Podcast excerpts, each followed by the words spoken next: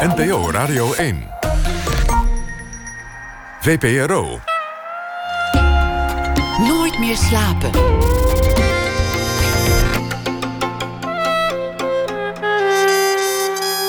Met Pieter van der Wielen.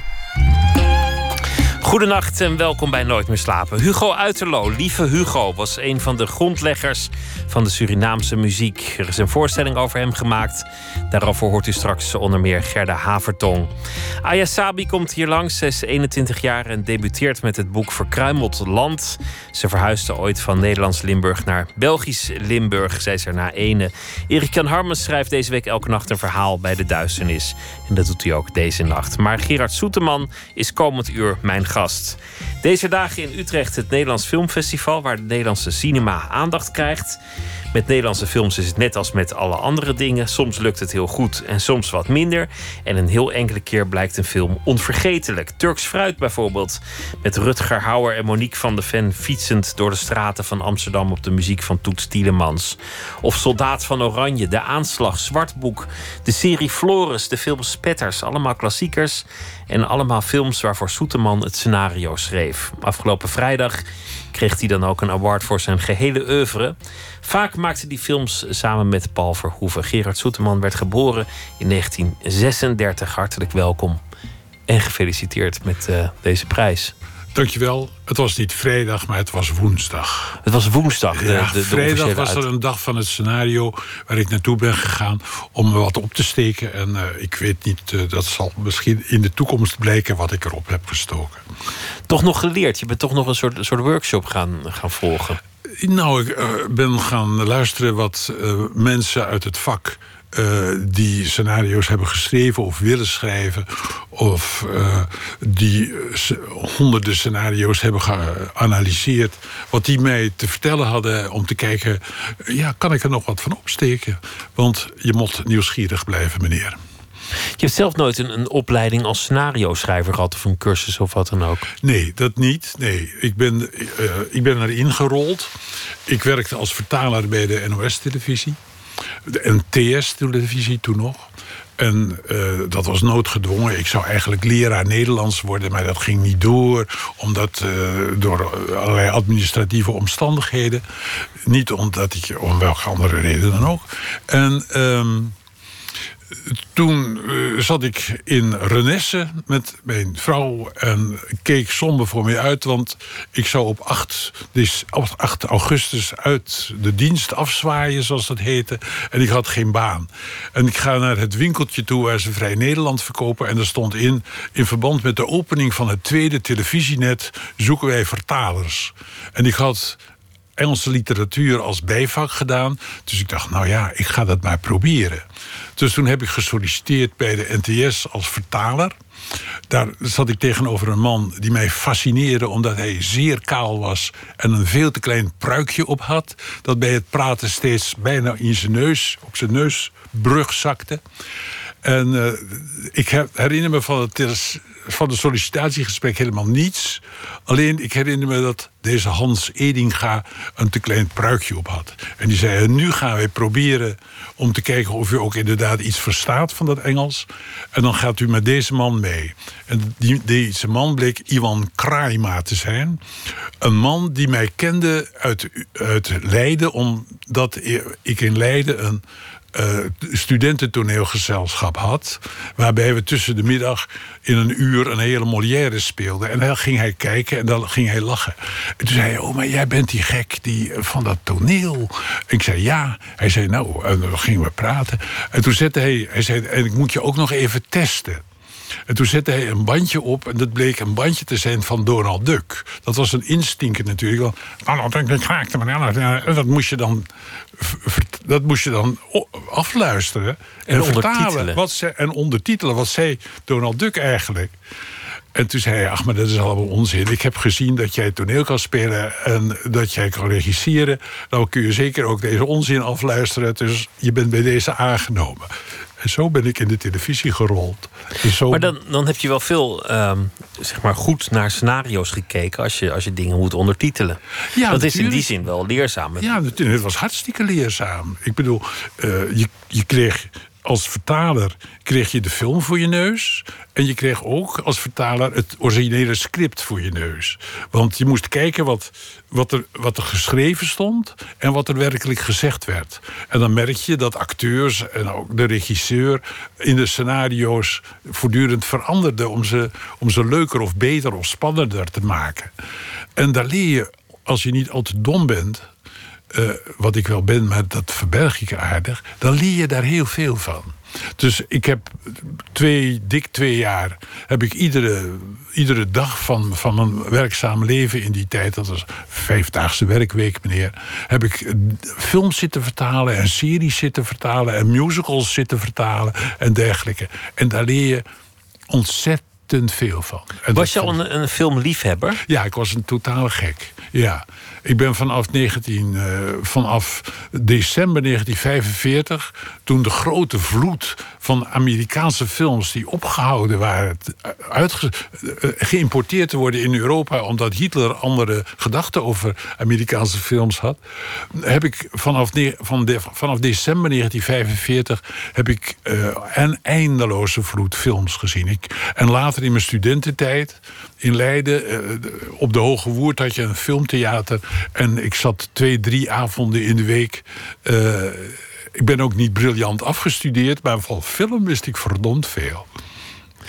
De eerste film die je zelf zou regisseren, dat was de serie Floris meteen. Nee, dat zou ik niet regisseren. Nee, nee. Of eh, het, het sc- scenario van schrijven. Ja, waar ik het scenario wat ze toen aan me gevraagd hebben bij de NTS.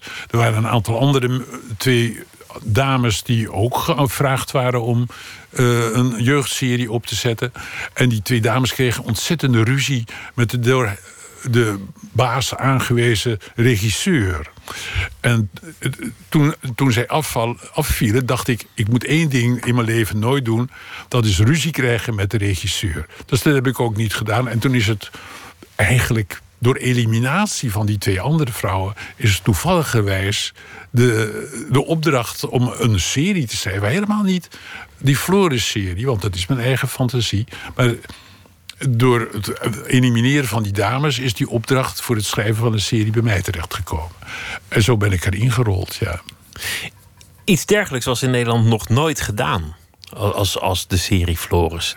Nou, er waren wel jeugdseries geweest, maar er was nooit een serie geweest die eh, als film was gedacht. Dat was altijd vanuit de studio of in de studio, met, met een beetje houten decors. En het waren altijd televisieregisseurs die het deden. En de NTS kwam op het lumineuze idee om een waar waar zij een man te vragen in wie zij zeer en terecht zeer veel talent zagen, Paul Verhoeven, van wie ze een aantal studentenfilms hadden gezien en een film over het korps mariniers waarin menig schot viel en menige marinier aan land stormde, om die man te vragen dat die serie te gaan regisseren. En eh, aandachtig de ruzie die de dames hadden gemaakt met de hen toegewezen, haar toegewezen regisseur, dacht ik, met die man moet ik geen ruzie maken. En het is heel lang ook niet gebeurd.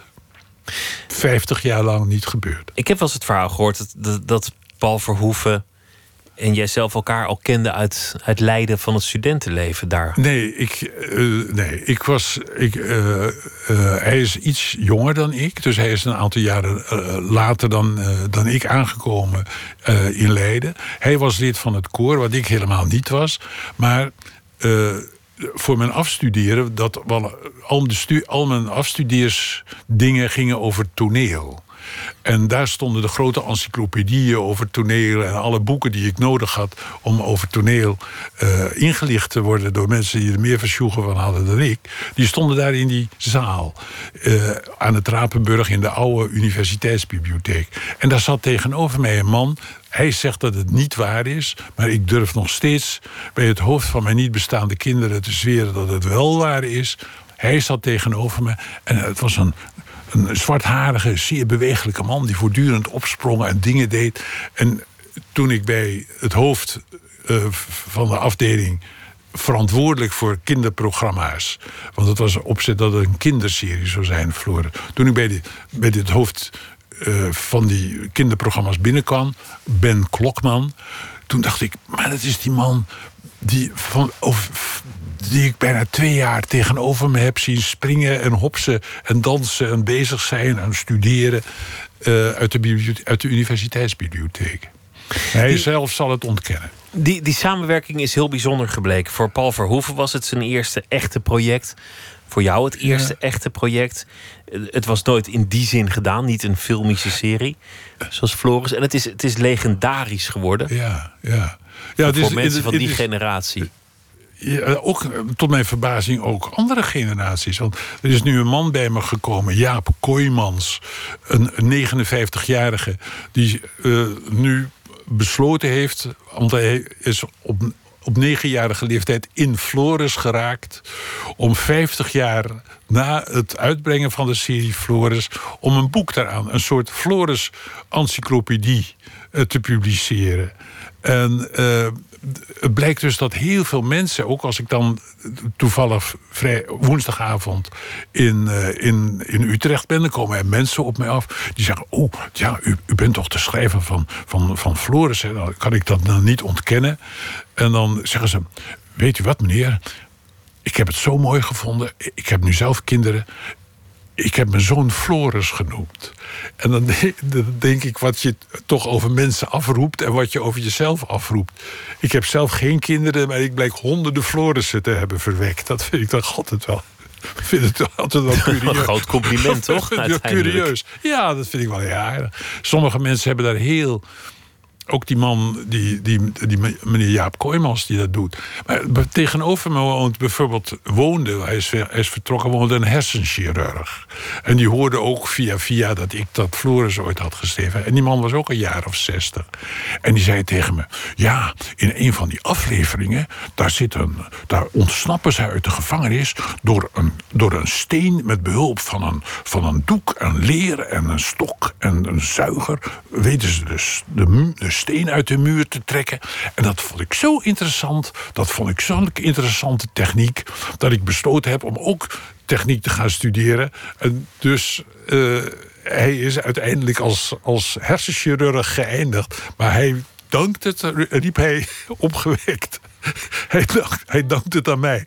Ik denk, eigenlijk zou ik eigenlijk voor de Nederlandse, van de Nederlandse club van geneesheren een onderscheiding moeten krijgen. En, en, en, niet van de, van de filmmensen.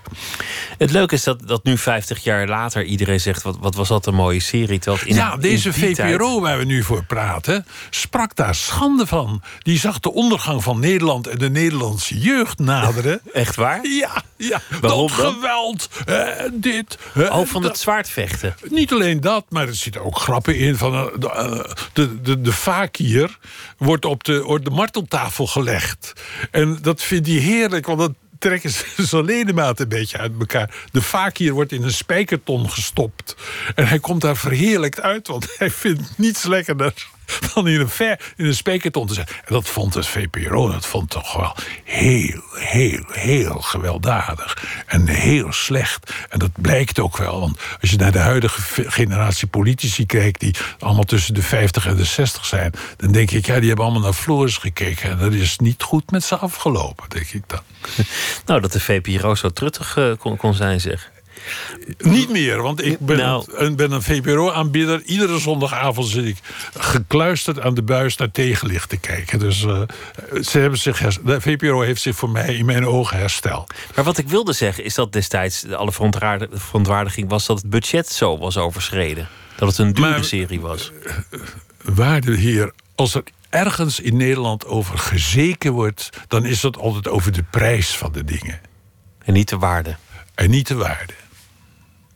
De Tweede Wereldoorlog, eh, je noemde hem al even, want je zei Adolf Hitler hield niet zo van Amerikaanse films, dus we, we moesten hij wachten. importeerde ze wel, hij zat er zelf naar te kijken, maar uh, ze mochten niet op het vasteland worden geïmporteerd, zodat de mensen niet naar de film die, films gingen kijken die Goebbels liet maken, maar de, de films die Vincente Minelli liet maken, of, of de Warner Brothers, of wat dan ook. Ja. Ik heb uh, dit weekend veel van je films nog eens teruggezien, of voor het eerst gezien, sommige. Veel Tweede Wereldoorlog. De aanslag, Zwart Boek, Soldaat van Oranje, De Bunker, die je zelf geregisseerd hebt. Ja. Voorbij, voorbij. Over de nasleep van de Tweede Wereldoorlog bij mensen die in de, in de Tweede Wereldoorlog zwaar.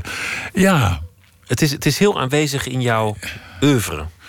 Nou ja, het, als, je, als je 16 of 20 films maakt en er zijn vijf die hebben op de oorlog betrekking, dan heb je er altijd nog 15 die niet op de oorlog zijn betrokken, natuurlijk. Zo is het Dus- ook. Zo is het ook.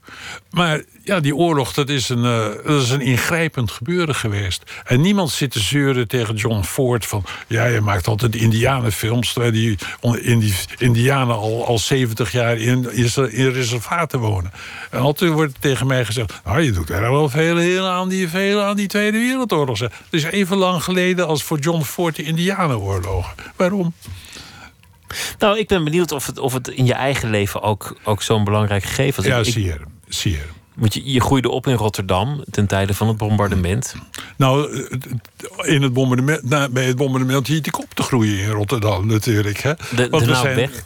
We zijn eh, weggebombardeerd in, uit het centrum. En we zijn eh, op 14 mei. En we zijn uiteindelijk via een broer van mijn vader... die ons kwam zoeken in, dat, in die gigantische brandende stad... zijn we in Beverwijk terechtgekomen. En daar heb ik acht jaar van mijn leven... tussen 1940 en 1948 gewoond. En ook daar zijn bommen gevallen. Daar, zijn, daar is een tweede, eh, tweede keer kregen we bommen op onze pet, maar niet direct op 10 of 20 meter afstand, zoals in Rotterdam. Maar veel verder. We zaten als het ware naar een spektakel te kijken dat de Engelsen voor ons opvoerden. Want die bombardeerden in Eemuiden de haveninstallaties en de hoogovens en het elektriciteitsgebouw. En we zaten eerste rang, ja, in het huis van oom. En dat is toch wel interessant om te zien dat, eh, als kind dat, dat er zoveel vuurwerk op de wereld bestaat. Ja, ja. Ja. Was, het voor een kind ook spectaculair? Was het ook gewoon, gewoon eigenlijk wel een avontuur? Ja, zie je. Ja, het, het, het heeft een ongelooflijke invloed op me gehad. Ik, eh, de mensen overdag zeiden, die, die co- accommodeerden met de Duitsers. Want je kan niet ieder ogenblik als je een Duitser ziet... naar hem toe lopen en ze tegen zijn laars schoppen. Dus dat is, ja meneer, natuurlijk meneer, zeker meneer. Maar thuis zeiden ze iets anders. Was een ongelooflijke... voor in mijn omgeving, en dat was een omgeving van communisten en ex-communisten was er natuurlijk een ongelooflijke haat tegenover het nazisme en tegenover het fascisme. En, maar mijn vader kon overdag niet eh, leven Stalin gaan lopen roepen. Die waren, dan zou die het niet lang gemaakt hebben. Dus je zag ook bij mijn, bij mijn ouders zag je het verschil tussen. eh, eh, wat ze, wat ze, hoe ze zich overdag gedroegen. En wat ze thuis eh, met elkaar met mij en, en met, familie en vrienden en buren bespraken. Ja, dan krijg je, een, je- iedereen, je krijgt een, eh, een indruk van, van gespletenheid in de mensen. Ja. Ja. Voor, voor een kind is een oorlog misschien aan de ene kant heel, heel avontuurlijk en, en spannend. Het is het mooiste wat je kan denken kan als kind... als je niet zoals die arme punken, punken uit Syrië... door eh, de Hongaarse bagger moet lopen. Eh, maar als je gelooft in de, in, de, in de almacht van je vader, wat ik deed... die zouden ons er wel doorheen jassen... dan, eh, dan is het natuurlijk iets ongelooflijks. Ik bedoel, twee keer per dag, op, op bepaalde dagen, twee keer binnen 24 uur, zat ik met mijn moeder onder de trap. Want mijn moeder was doodsbang van die oorlog.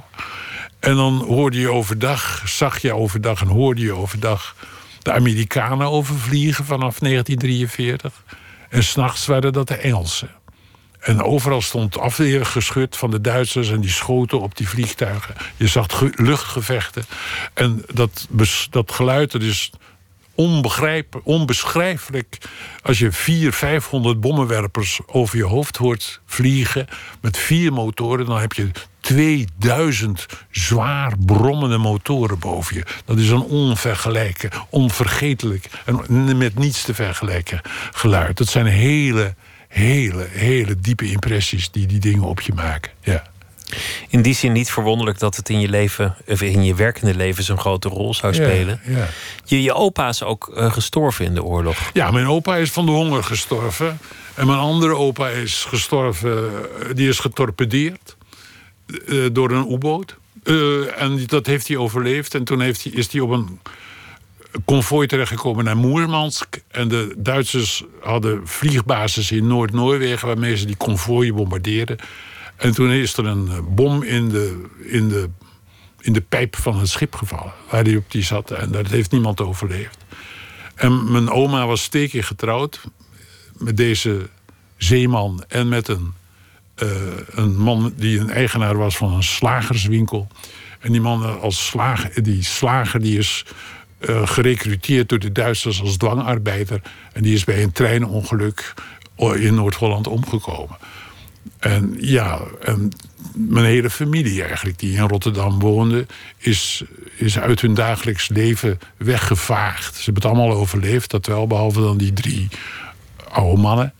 Uh, ze hebben het allemaal overleefd, maar het, het, je, je went daarna niet zo snel aan, uh, aan allerlei zaken om je heen die. Uh, die vrij normaal zijn of schijnen. Je, je, eigenlijk kijk je nog steeds om je heen van...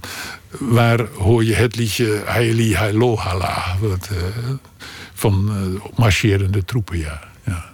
In, in, in al jouw scenario's zitten soms, soms kleine zinnetjes... onthutsende momenten die je eventjes van je, van je stuk werpen als, als kijker. In, in Soldaat van Oranje zijn het die studenten die op, op een corporale manier zeggen: lekker oorlog tegen elkaar. Dat, dat, dat ze een soort avontuur ervan maken. Ja, maar voor dat is een pretje. Ja, ja, dat is natuurlijk voor, dat is natuurlijk voor uh, dat soort uh, uh, mensen is dat. ja, dat was voor die Hazelhoff en die groep rondom heen, rondom hem. Dat was eigenlijk. Ja, dat was eigenlijk een voortzetting van hun ontgroeningsritueel. Duitsers nooit geweest, weg ermee. En, uh, maar dat is, dat is voor, die, voor, die, uh, voor die mensen van Soldaat van Oranje... is dat een hele andere oorlog geweest... dan voor mensen uit, uit Zwartboek bijvoorbeeld. Hè? Waar, de, waar de zin zit, uh, waar Carice uitroept... houdt het dan nooit op? Ja. Wat, wat een, een, een, dramatisch moment is in de film... Ja. Dat, dat, heeft prachtig, dat heeft Paul prachtig geregisseerd. En dat wordt schitterend gespeeld. En de aanleiding, de aanloop daartoe en wat er dan gebeurt... is natuurlijk ook buitengewoon indrukwekkend. Ja, het houdt nooit op. Dat, eh, ze, ze, ze krijgt bommen op haar hoofd. Ze wordt in haar, uit haar schuilplaats gebombardeerd... door het toeval van een van een Amerikaanse bommenwerper die overdag aangeschoten is en zijn bommen kwijtraakt. En een van die dingen valt op die boerderij. En aan het eind denkt ze: Ik ga naar Israël en daar is met mijn man en daar trouw ik en dan krijg ik kinderen en zo weet ik, want ik ben, want ik ben een oprechte Jodin. En daar gaan ook de sirenes weer. Nee, het houdt nooit op. Nee. En dat blijkt ook wel dat het eh, nooit opgehouden is, want het is nog steeds zo daar. Alleen op een grotere, grovere schaal, verschrikkelijker schaal.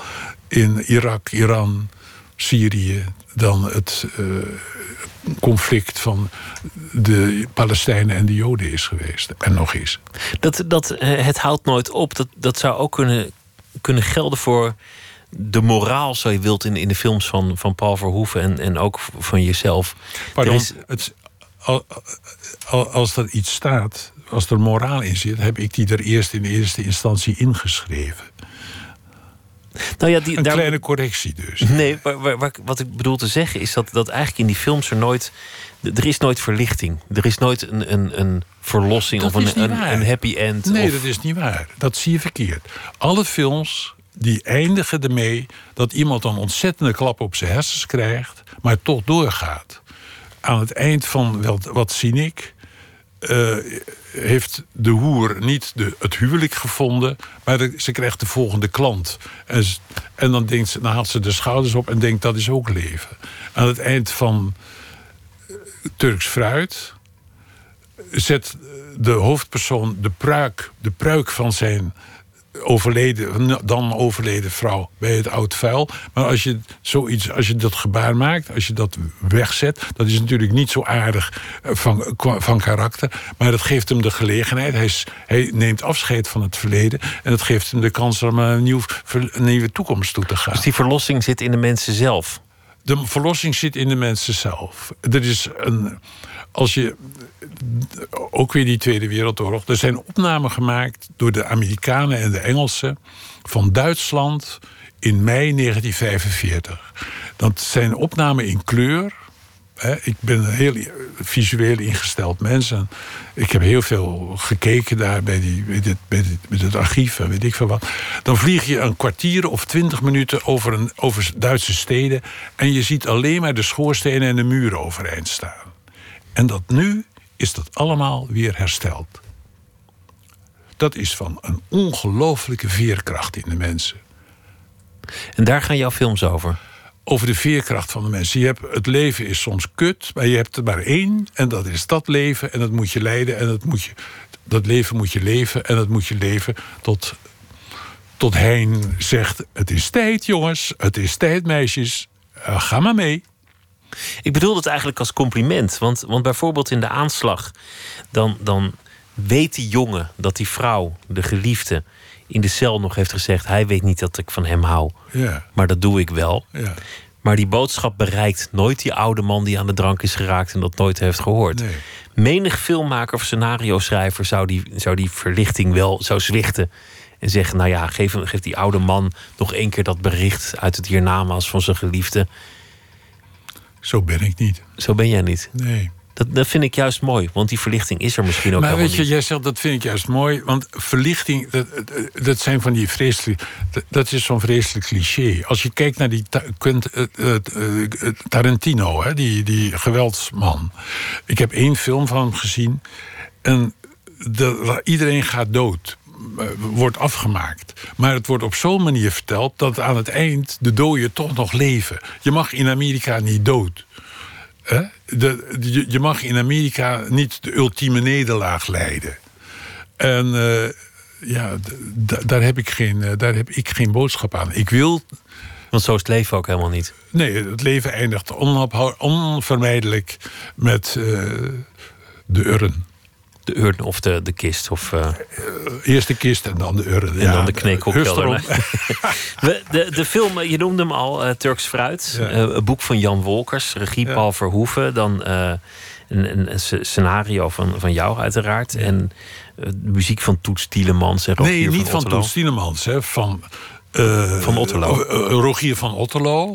Een tragischerwijze veel te, op veel te jonge leeftijd door Magere Hein meegenomen. En Toets speelt dat. Maar het, was het idee van de muziek kwam van Rogier van Otterlo van met dat mondharmonicaatje. En Toets heeft dat gespeeld. Dus hij speelde. De uitvoerende was fantastisch. Maar De componist ook, de componist, ook fantastisch. De componist heeft dat eh, bedacht. Zoals de componist ook ook. Hè, Het begin van eh, bijna Beethoven natuurlijk. Maar het begin van, eh, van Soldaat van Oranje is. Ja. We gaan luisteren naar eh, Turks Fruit.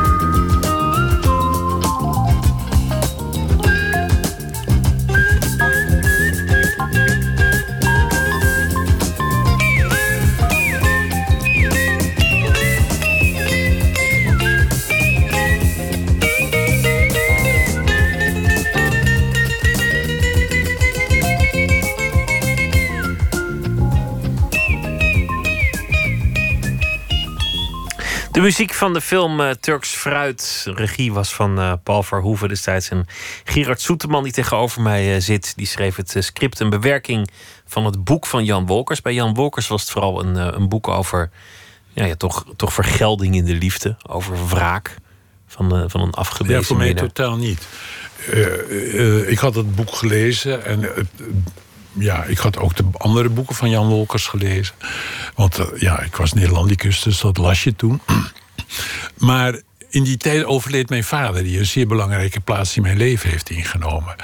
En toen ik dat boek las, toen ging het uiteraard niet zozeer over, over de dood. niet over, zozeer over de liefde, maar over de dood. En. Dat, dat, dat, was ook, dat was voor mij het uitgangspunt, het belangrijkste punt om, om dat boek te bewerken. De, de dood die daarin voortdurend aanwezig is. En een aantal jaren geleden uh, was ik uh, op de 25-jarige 25 bruiloft van vrienden van me op een zondag. En toen ging de telefoon. En. Uh, Hallo Gerard. En er is maar één man die op zo'n manier praat. Dus ik zei, dag, dag Jan, hoe is het met je? Ja, ik moet even zeggen... ik uh, wou even tegen je zeggen... weet je wel, dat, uh, dat, dat je hebt op de, op, de, op de radio of zo gezegd... dat het boek Turks Fruit voor jou over de dood ging. Nou, daar had je zo ontzettend gelijk in... want voor mij ging het er ook over. En nog een paar zinnen. En toen, uh, en nou moet ik neerleggen.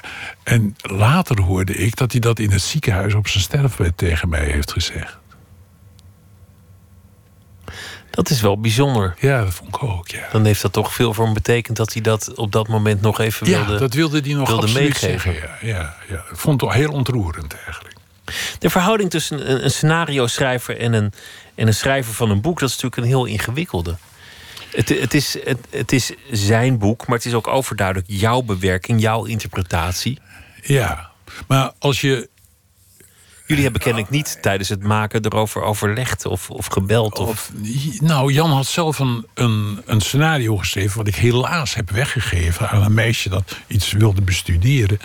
En dat was, uh, dat was eigenlijk zijn boek weer helemaal opnieuw geschreven. En dan heb je natuurlijk geen scenario.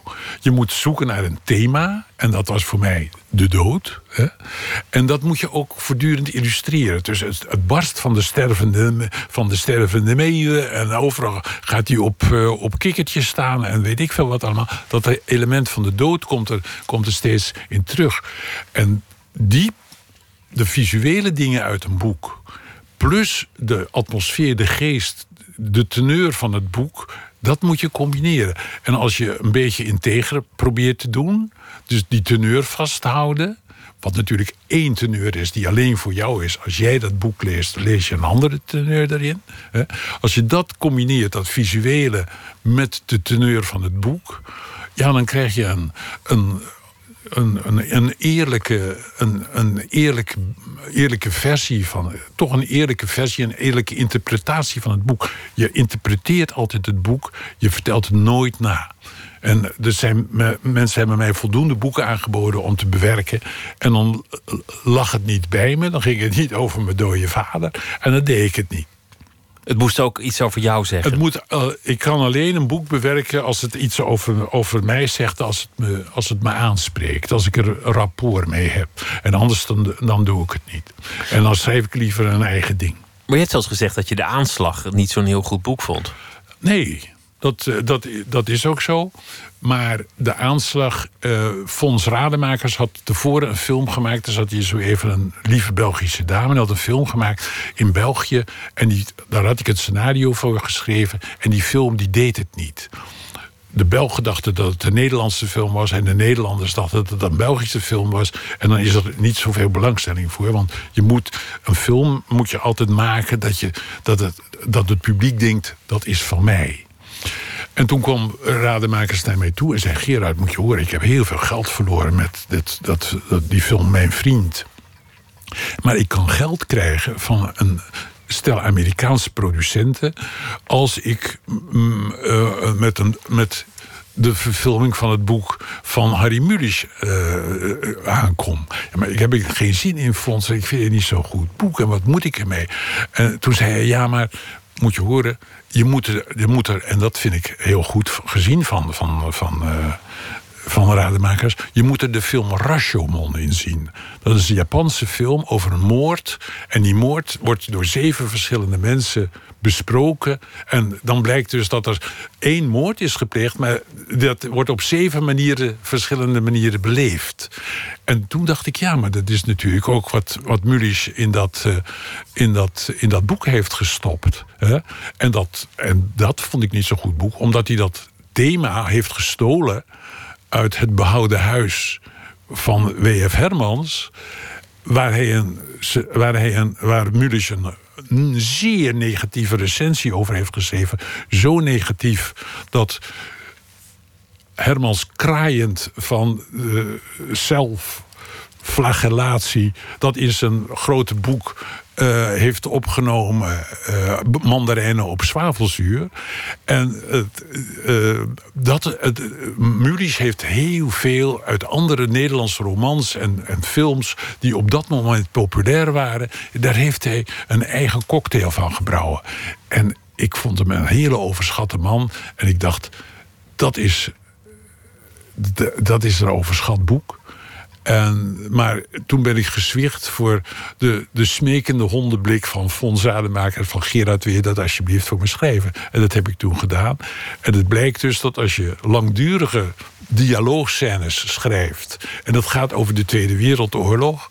Eh, dat er dan in, in Amerika zeer, zeer welwillend naar wordt gekeken. En die film heeft, ondanks mijn weerzin, en dan kun je zien dat ik daardoor gestraft ben, heeft ondanks mijn weerzin tegen het boek en tegen de persoon Mullis, heeft het een Oscar opgeleverd. En, voor en, Fons. En nog veel meer succes. Over, over Amerika, op een gegeven moment ging, ging Paul Verhoeven, die maakte de grote oversteek naar, naar, uh, naar Hollywood. Ja. Um, nam jou niet mee, maar je, je hebt wel. Maar Paul heeft mij niet mee te nemen. Ik ga.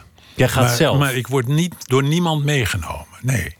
Toch, heb je zelf ook een, een aantal avonturen daar beleefd. Ja, dat, waren, dat waren hele komische avonturen.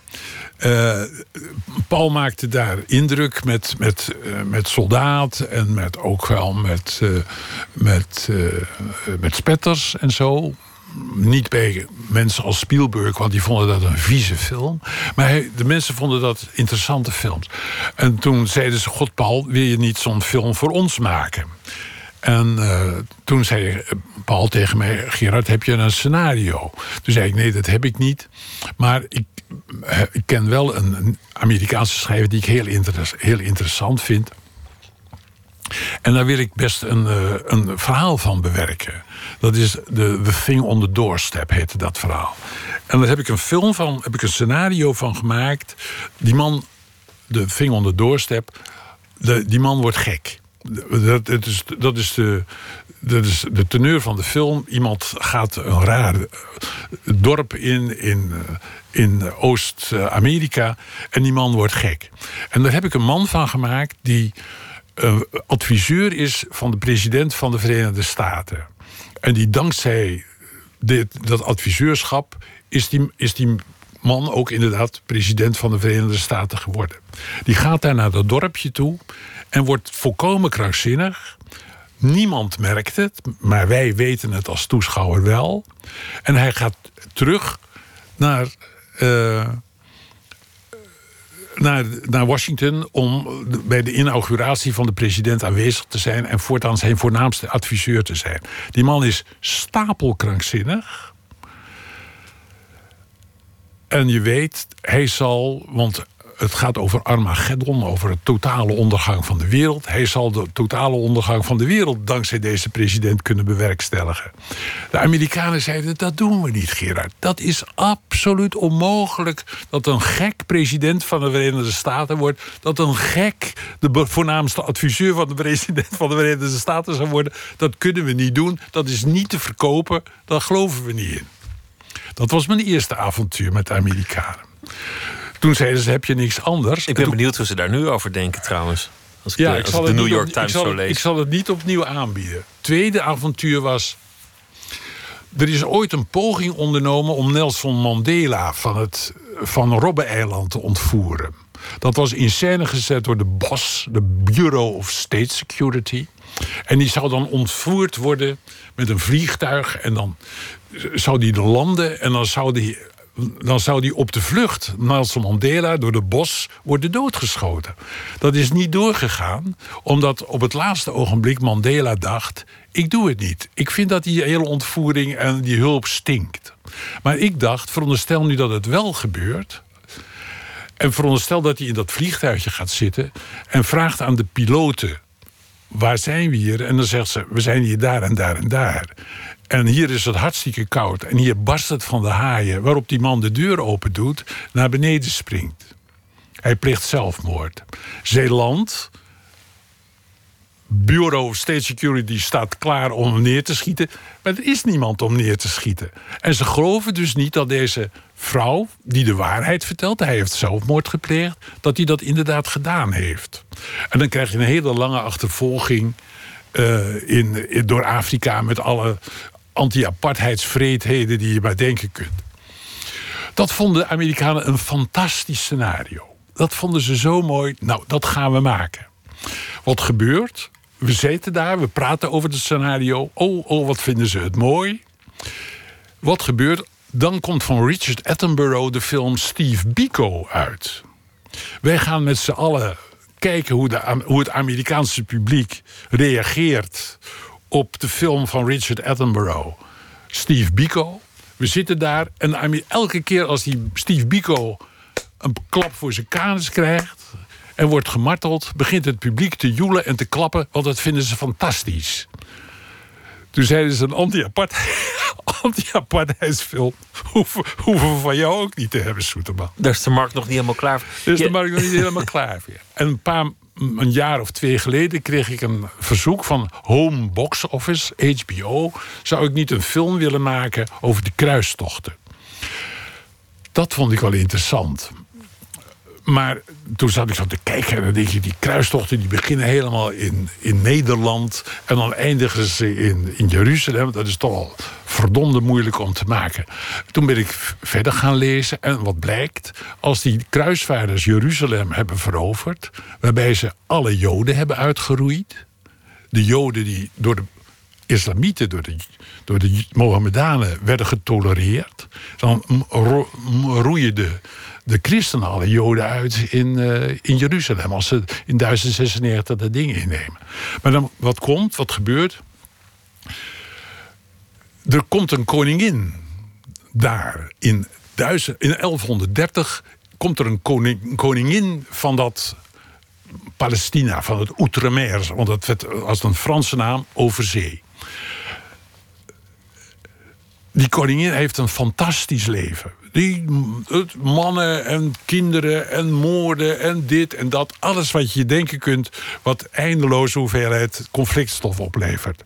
En wat gebeurt ook, wat ik lees, dat is dat de Mohammedanen zich niet goed verzetten tegen die kruisvaarders. En dan moet je de Tempeliers zien als een soort special forces die daar rondlopen. Die kruisvaarders die, of die, dat, dat christelijke koninkrijk wordt amper aangevallen. Omdat de Soenieten en de Shiiten voortdurend bezig zijn om elkaar uit te roeien en zich niet verenigen om die kruisvaarders eruit te sodemieteren. En op de vrijdag pleeg, want dan heb je de meeste publiciteit toen al, plegen ze moorden op elkaar voor het vrijdaggebed voor de moskee. En ik dacht, dat is toch eigenlijk heel interessant. Dat is toch een hele prachtige stof voor deze tijd. Dat heb ik, ik heb het allemaal uitgeschreven en uh, afleveringen bedacht en dit en dat en zo en zo. En opgestuurd naar Home Box Office. Ik krijg het terug, het is te actueel. Zouden we deze serie niet uitstellen tot het Joods-Palestijns-Arabisch conflict is, is beëindigd. Toen heb ik teruggeschreven: Homebox Office, Verhoeven, Soeteman. Waarschijnlijk ook de Verenigde Staten bestaan niet meer. Op het moment dat het conflict zal zijn opgelost. Nooit meer wat van gehoord. Maar ze hebben me wel betaald. Als ik je zo hoor, denk je: er zijn zoveel projecten die, die niet tot film hebben geschopt. Zoveel scripts die, Ja. die nooit het daglicht hebben gezien of nooit af zijn gemaakt. Of ideeën die, die er nooit van kwamen. Eindeloos. Deze dagen, want, want eh, daar ging het over op het Cannes Festival. Blessed Virgin, de film die je zou maken samen met Paul Verhoeven. Ja. Eh, vorige week hoor- hoorde ik je zeggen dat, dat de samenwerking op dit punt dan Uit is beëindigd. gegaan. Ja. Jullie zijn het niet eens geworden. We zijn het niet eens geworden. Dat Blessed, Virgin is een, is een polyinterpretabel boek. En mijn, de- mijn re- eh, reden om het te doen was de politieke implicatie. Mensen zijn bereid als ze denken. Het gaat over een lesbische non in de 17e Ja, maar het gaat niet eeuw. over een lesbische non. Het gaat over een non die mensen een beter leven berooft, die belooft, die mensen belooft te vrijwaren tegen de pest. Dat gebeurt ook. Ze worden gevrijwaard. De pest breekt niet uit in die stad. De, meest wonderlijke dingen komen met die vrouw. Gebeuren met die vrouw. Laat die vrouw gebeuren. Maar die pest breekt niet uit. Dat vind ik eigenlijk niet prettig. Dat een vrouw in die tijd, zeer, zeer antifeministisch, die kerk, nog steeds trouwens, hè, de katholieke kerk. Dat vindt de kerk niet prettig dat een vrouw zo zo'n grote politieke invloed krijgt. Dan proberen ze haar, eh, haar theologische argumenten ongedaan te maken. Dat kunnen ze niet. De, de bevolking gaat voor haar staan. En dan vinden ze eindelijk een stok om deze non te slaan. Dat is het feit dat ze lesbisch is. En dat is dan de reden om haar zachtjes na vijf jaar af te voeren. Maar Paul wilde iets anders. Paul, ik wilde de nadruk leggen op het politieke. Dat mensen die in de penarie zitten. Kijk naar Roosevelt met de Grote Depressie. Hitler met de Grote Depressie. eh, op dit moment Trump met de Grote Depressie. En een aantal andere mensen, die andere, andere wereldleiders je kunt noemen. die vooraan gaan lopen of mm, beloven dat het allemaal beter zou gaan. Daar gaan de mensen achteraan lopen. En dat zag ik hier ook in deze in, deze, in dit boek. En Paul, ik wilde de nadruk leggen op het politieke. Want ik vind dat de mens niet totaal gedefinieerd wordt door zijn seksualiteit. Maar dat het een van de aspecten van de mens is, maar niet het hoofdaspect. Ik zag het politieke als het hoofdaspect en Paul zag het lesbische als het hoofdaspect. En dat, zijn, daar, dat, dat waren onverenigbare eh, Het is eigenlijk een, karakters. Jullie, jullie hebben allebei een, een, een sterk karakter en zijn allebei zeer gepassioneerd over jullie werk. Het is eigenlijk een wonder dat, je, dat het nooit eerder is gebeurd. Dat jullie... wel eens eerder gebeurd, natuurlijk. Hij wilde ook eh, knielen op een bed violen niet doen. En jij dat- wel. Ja, ja, ja, ik wilde dat wel doen. Maar dit, dat, dat, dat maakt niet uit, want dan, dan gaan jullie gewoon door naar het volgende project. Komt wel weer. Ja, ja. Ja, maar op een gegeven ogenblik moet je voorstellen. eh, je hebt een bepaalde leeftijd bereikt. En laten we eerlijk zijn. In de hoek staat voor mij ook Hein te grijnzen. Dat kan over twee jaar zijn, dat kan over tien jaar zijn. Maar Hein staat te grijnzen en zijn zijs wet hij voor mij. Ik heb geen zin meer om dan eindeloze conflicten aan te gaan met producenten en met regisseurs en met geldgevers. Je kan me wat, ik ga op een aangename en prettige manier mijn dagen verder vullen. Dat is wat ik ga doen. En dus ook alleen maar projecten doen waar je zin in hebt, die mooi worden. Ja, projecten waar ik, waar ik eh, 100% achter kan staan. En wat mijn interpretatie is, en dan zal het wel eh, hopelijk met een, zal ik een regisseur vinden die het daar ook in, in- met me eh, in eens is. Of ik ga romans schrijven. Ik heb in november een afspraak met een uitgever om eh, voor die uitgeverij romans te gaan schrijven. Kan dat? Ja. De scenario schrijver van, van, eh, van Mr. eh, Magoo. Dat was dat blinde mannetje waar heel veel grote. Die is op zijn 94ste gebubli- ge- Gedebuteerd. gedebuteerd met een roman die, dan nog, die nog een grote bestseller werd ook. Dus ik denk, ja, ik heb nog 13 jaar, om, 14 jaar om me warm te lopen. Ja. Gewoon doen, gewoon debuteren op je 94ste. Nou, Waarom ik niet? daar eerder, want ik wil er toch ook wel een beetje plezier van hebben van, eh, van een bestseller. Ja. De, de lijst projecten die, die Ja. genoemd zijn, Ja. zo- zowel door jou als door Paul Verhoeven door de jaren heen, die is, die is eindeloos lang. Hij wilde nog altijd een film over Jezus maken. ja, ik niet. Jij niet. Eh, De Stille Kracht was geloof ik een wens is van allebei. script ligt klaar. eh, eh, geld is er niet. is gewoon geen geld voor te Nee, er vinden. is geen geld voor. Hij had geloof ik, eh, nou ja, ik, ik zou eindeloos de kunnen door. Batavia. Oh ja, de eh, Batavia. Batavia. eh, een, een, Death Comes as the End. Een bewerking van een boek van Agatha Christie. The Rescue. Dat is dat verhaal over die Nelson Mandela. Ja, ik kan zo vier, vijf andere projecten. Als ik even me inspan, noemen die nooit. Montoriol. Allemaal dingen die nooit gerealiseerd zijn omdat het geld er niet is. Omdat je, zelfs in Nederland. Ze, hebben nu een poster van mij gemaakt met mijn kop erop. En er staat onder de man van 285 miljoen.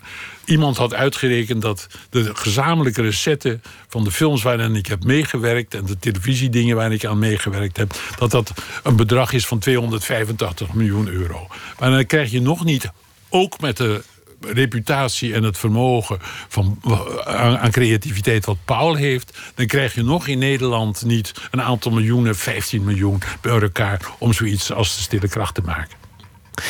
Jullie samenwerking, daar is al heel veel over gezegd. Dat jullie elkaar aanvoelen, dat, dat, jullie, dat jullie sparren en dat het, dat het op de een of andere manier werkt als jullie samen iets maken. Ja, Dat, dat, dat, dat staat, staat buiten kijf. dat blijkt uit die films, ja.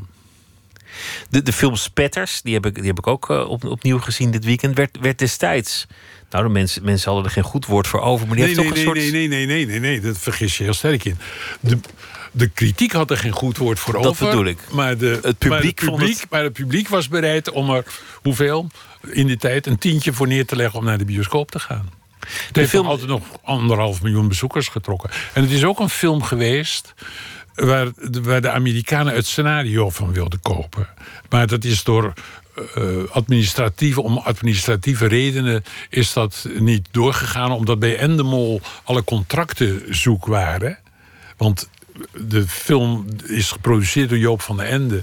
De nalatenschap, contractuele nalatenschap, is bij Endemol terechtgekomen. En die hebben een of andere archiefvernietiger erop gezet. Zodat ze niet precies konden zien hoe nou de hele rechtssituatie was. En Amerikanen nemen dan geen enkel risico als je een, scenario aanbiedt en zegt: Het is mijn scenario. Hè, er kan niemand aankomen. Maar een ander roept even later: ja, maar het is. Dat klopt niet helemaal. Dan zijn ze als de dood. Want dan zien ze al in de verte hele cohorten advocaten opdraven. om eh, zware boetes te betalen. Dus die hebben dat niet gedaan. Maar het was een. eh, Spetters is een van de, van de aardige. zeer aardige films die we gemaakt hebben. En ook een film, een soort van revolutie in een Nederlandse film, omdat het ging over gewone mensen en hoe die werkelijk praten.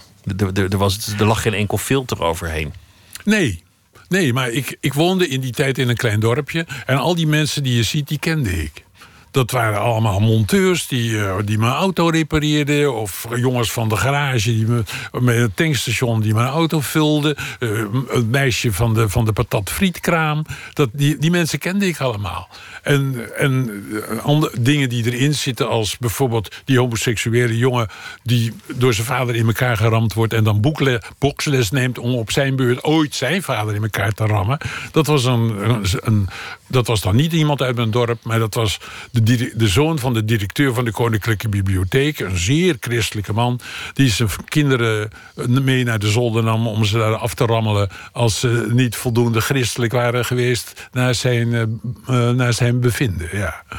Wat, wat blijft er uiteindelijk over? Want, want een, een film draait een aantal keer. Daarna heeft hij natuurlijk nog een soort tweede leven. Een keer op tv of, of, of op Helemaal Op niet. DVD. Ik krijg nog zeer regelmatig uit Canada 22 euro 10, 10 overgemaakt. Omdat ze daar met, met Sint, eh, Sinterklaas of Kerstmis of Nieuwjaar Soldaat van Oranje Weekend hebben gedraaid.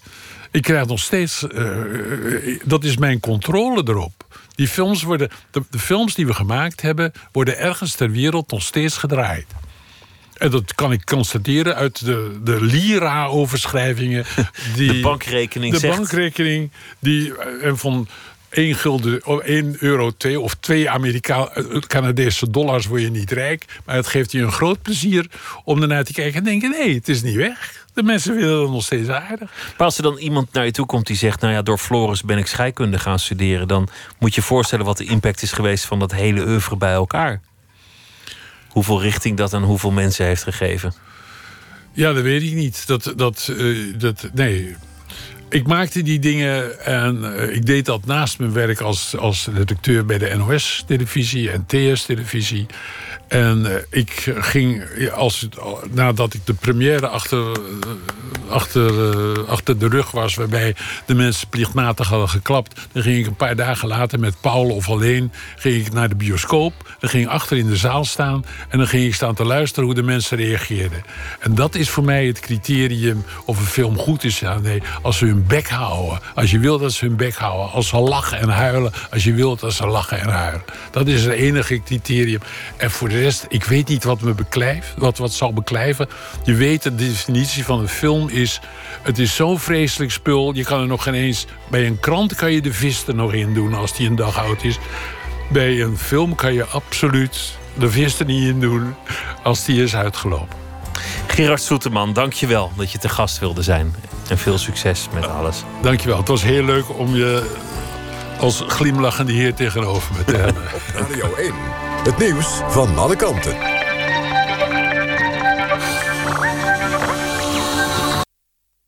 Het is 1 uur, Waterbalgemoed met het NWS Journaal. Zo'n 30 kinderboekenschrijvers vertrekken bij hun uitgeverij Querido Kind. De schrijvers, onder wie Guus Kuijer, Francine Omen en Toon Tellegen... zijn solidair met de redactie. Die is vertrokken naar ruzie over de toekomst van de uitgeverij. Waar de vertrokken kinderboekenschrijvers hun boeken nu onderbrengen... is nog onduidelijk. Het lijkt erop dat het eigen risico in de zorg volgend jaar inderdaad 385 euro blijft.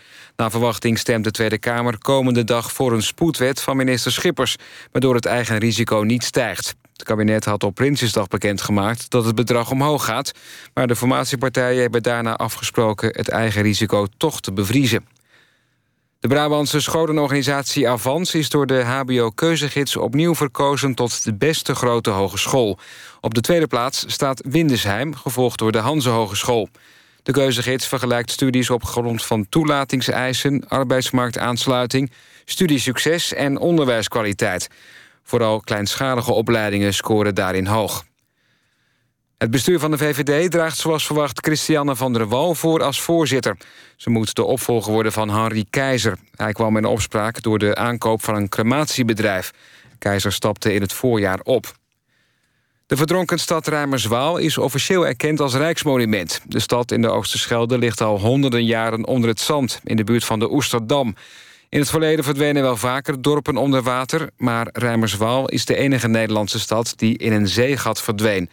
De stad had dat aan zichzelf te wijten. Door afgravingen rondom Rijmerswaal voor zoutwinning... kreeg de Oosterschelde vrij spel. Door de monumentenstatus kan de stad nu beter worden beschermd. Het weer nog. Vannacht zijn er opklaringen en kan ook mist ontstaan. De temperatuur daalt naar zo'n 8 graden. Na een grijze stad in de morgen is er laat op de dag steeds meer zon... en het wordt zo'n 19 graden. Dit was het NWS Journaal. NPO Radio 1. VPRO. Meer slapen.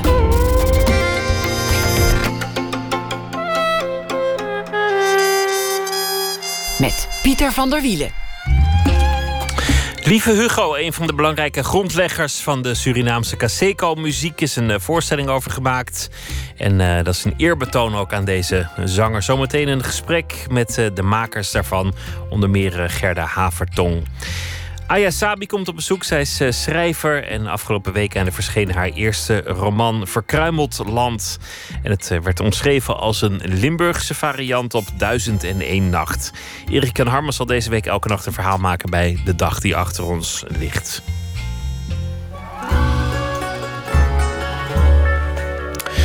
In uh, Koerdistan uh, worden de stemmen geteld van een uh, referendum over onafhankelijkheid in het Irakese deel.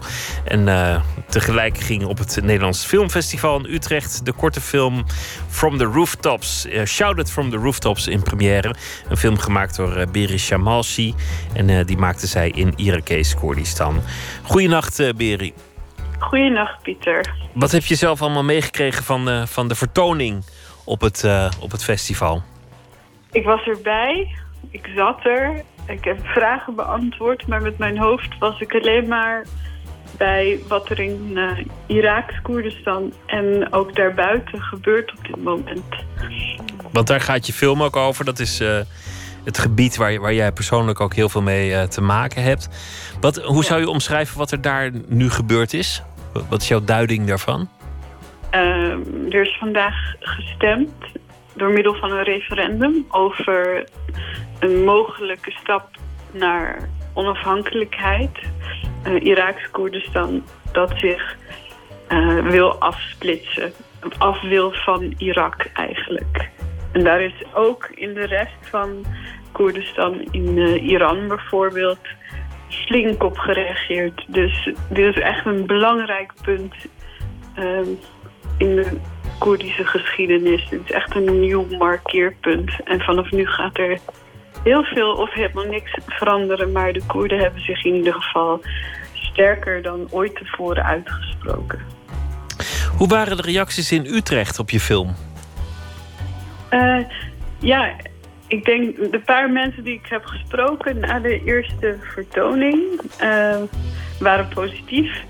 Ik denk dat veel mensen al iets weten over de Koerden en zeker deze week um, gaat het er nog meer over dan normaal. En ik denk dat de film daar een uh, mooie zoom-in op geeft.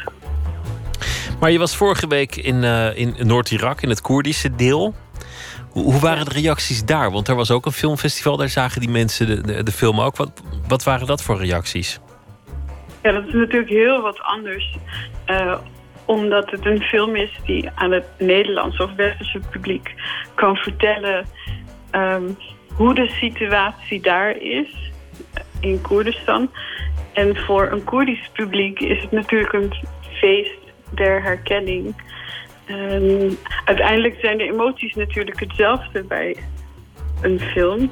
Maar voor de Koerden is het iets van binnenuit en een uitleg van iets wat uh, iedereen met zich meedraagt. Namelijk de pijn van wel of niet vluchten. Maar er waren daar meer filmmakers, Koerdische filmmakers ook. Het ging, ging over Koerdische film. Blijk je dan verwant te zijn of ben je dan toch uiteindelijk een, een, een westerse maker die, die op een andere manier met film bezig is? Nou, dat, dat is letterlijk de vraag waar ik daar mee rondliep op het festival.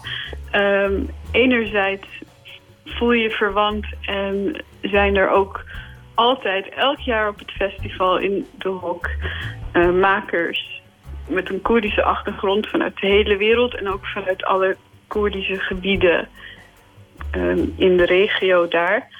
En aan de ene kant is het dus alsof je één grote familie bent. En aan de andere kant, ik heb wel gemerkt... ik heb echt een hele westerse beeldtaal. Terwijl ik dacht, ik kan wel... Um, en onderdeel zijn van de filmtaal in Nederland... en tegelijk ook in Koerdistan. Uh, terwijl daar merkte ik dat de mensen waarmee ik misschien um, in de letterlijke zin meest verwant ben, Iraanse Koerden, dat we totaal een andere manier van film maken hebben. Dus uh, je, bent, uh, je bent deel van die cultuur, maar filmisch ben je gewoon vo volledig westers geworden. Een andere filmtaal, een andere manier van verhalen vertellen. Ja, en ook altijd al hoe graag ik ook verhalen over de Koerden wil vertellen. Ik denk dat ik een onderhandelingspositie daarin heb. Dus dat ik, dat ik bemiddel tussen wat, wat ik ken en hoor uit Koerdistan. Maar dat ik dat wel een compleet uh, Hollandse beeldtaal doe. Dus dat, dat was een interessante conclusie. Tegelijk denk ik dat de Koerdische filmcultuur een mozaïek is van al die vormen en stijlen van de gebieden waar Koerden wonen en de Koerden in diaspora en in wat voor filmindustrie uh, die opereren. Dus misschien is het juist daarmee ook heel Koerdisch. Hoe dan ook, het is wel iets wat me. Wat je bezig hield. Op een uh, historische dag voor uh, Koerdistan. De film Shouted from the Rooftop in première op het uh, Nederlands Filmfestival in Utrecht. Biris Jamalshi, dank je wel en een goede Jij nacht. Jij ook, dank je wel. Dag. Dag.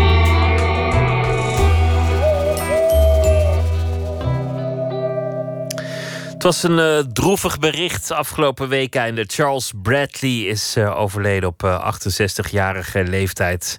Hij streed al een tijdje met zijn ziektekanker. Hij was jarenlang een man die vooral de kost verdiende als imitator van James Brown. Pas op relatief late leeftijd brak hij zelf door met zijn eigen repertoire. En we gaan nu luisteren naar een van zijn mooiere nummers. Where do we go from here?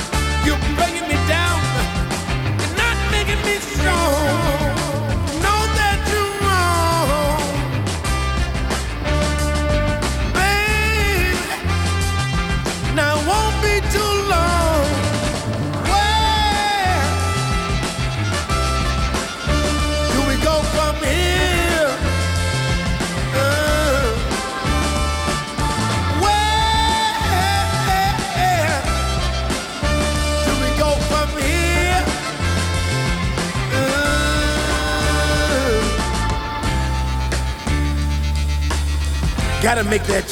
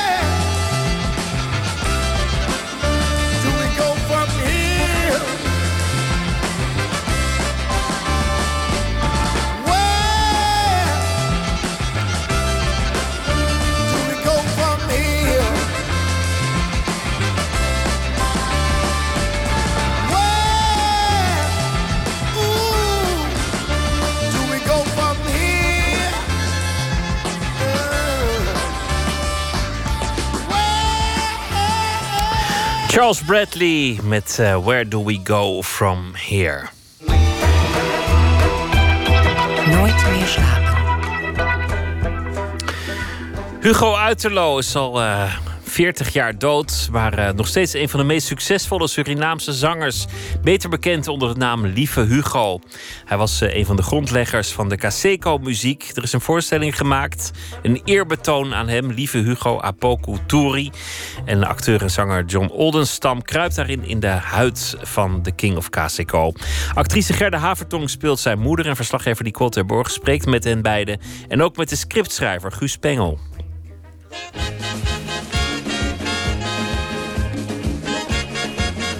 Billie Holiday, Stevie Wonder, Bob Marley. Maar eerst komt Lieve Hugo. Het zijn muziek waaraan ik de vroegste herinneringen heb. En dat zijn geen beelden, maar dat is een diep gevoel van blijdschap en thuiskomen als ik zijn nummers hoor. Mijn moeder weet precies hoe dat komt. Ja, dat komt denk ik, of weet ik wel zeker. Je hoorde die muziek al toen je bij me in de buik was. En toen je uit de buik was als baby al, dan, dan word je op de arm vastgehouden door mij of door je vader, tantes, ooms, op prettige momenten. Dus het is een. Uh, ik denk dat die muziek voor jou ook de associatie van een, van een fijne sfeer. Uh, en, en gelukkig zijn ook. Ja, plezier.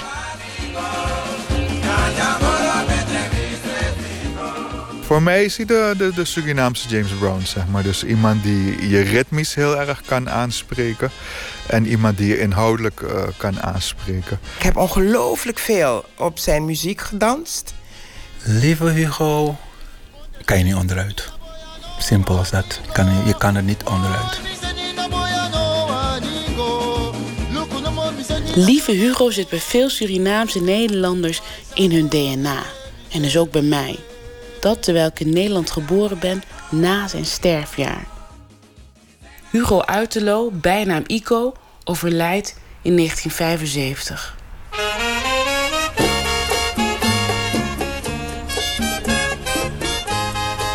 Samen met arrangeur Stan Lockin vernieuwde hij Caseco muziek en maakte hij het populair bij een groot publiek. Als hier een pot met bonen staat en daar een pot met dan laat ik brie en bonen staan, dan haal ik met Marie. Marie, in Lieve Hugo, Apocutori komen zijn nummers voorbij. In de voorstelling, compleet met live band, een koor, dansers en archiefbeelden op de achtergrond, laat zien hoe hij zich ontwikkelt van een moeilijk opvoedbare jongen tot de king of cacico. Dit is een orkest, een muziek met een, een echte Lieve Hugo. Gerda Haverton speelt de moeder en is de verteller. En John Oldenstam speelt Lieve Hugo. Ik spreek ze beiden bij een repetitie in Rotterdam. Dus Uno Race, prijs aan een voorstelling of zo. Dat, we gaan gewoon rustig even alle scènes neerzetten. Zijn muziek is, is, is, is blijvend. Tot nu toe. Het is blijvend. Het is eigenlijk onze Bob Marley. Wat hier in Nederland het levenslied genoemd wordt. André Hazen zijn allemaal mensen.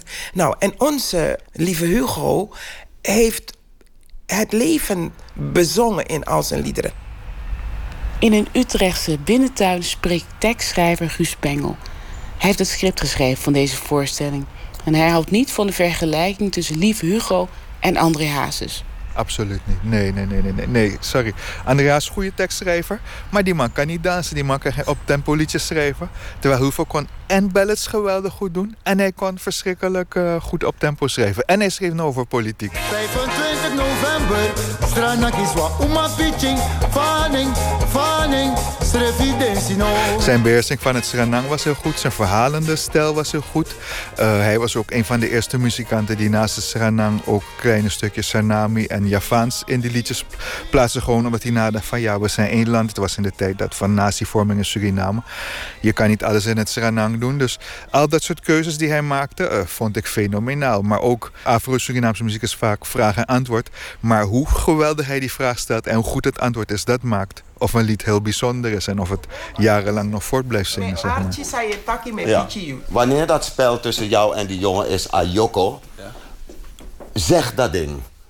En als je Nederlanders hoort praten die ooit eens op een feest zijn geweest waar de muziek van Lieve Hugo gespeeld, die herinneren zich dat. De mensen die, die, die worden begeesterd er gebeurt gewoon veel met je. Die man gaat in een bepaalde trance wanneer hij zijn muziek, wanneer zijn muziek zeg maar, uh, bezig is. Ieder, de een danste gewoon. Ja, kijk, lieve Hugo, dat is, is, het is gewoon een magisch verhaal. Zeg maar. Een jongen die uh, in zijn jeugd als moeilijk opvoedbaar te boek staat. Zelfs uit huis wordt gezet, naar een jeugdopvoeding gezicht. En die dan zo zich muzikaal ontwikkelt dat hij in het concertgebouw komt. En daar het publiek wild enthousiast krijgt. Dus niemand kent nog een nummer van hem. En die mensen staan en mas op ze gaan dansen. Nederlandse mensen krijgen op dat dat moment zelfs wint hij. Dat is ook echt gebeurd, dat hij ze, die geesten moet temmen. Ja, uh, wint hij, hè? Dat ze in trance raken. Ja, dus, dus, dus dat is zo'n bijzonder verhaal. Dat moet gewoon iedereen weten, zeg maar.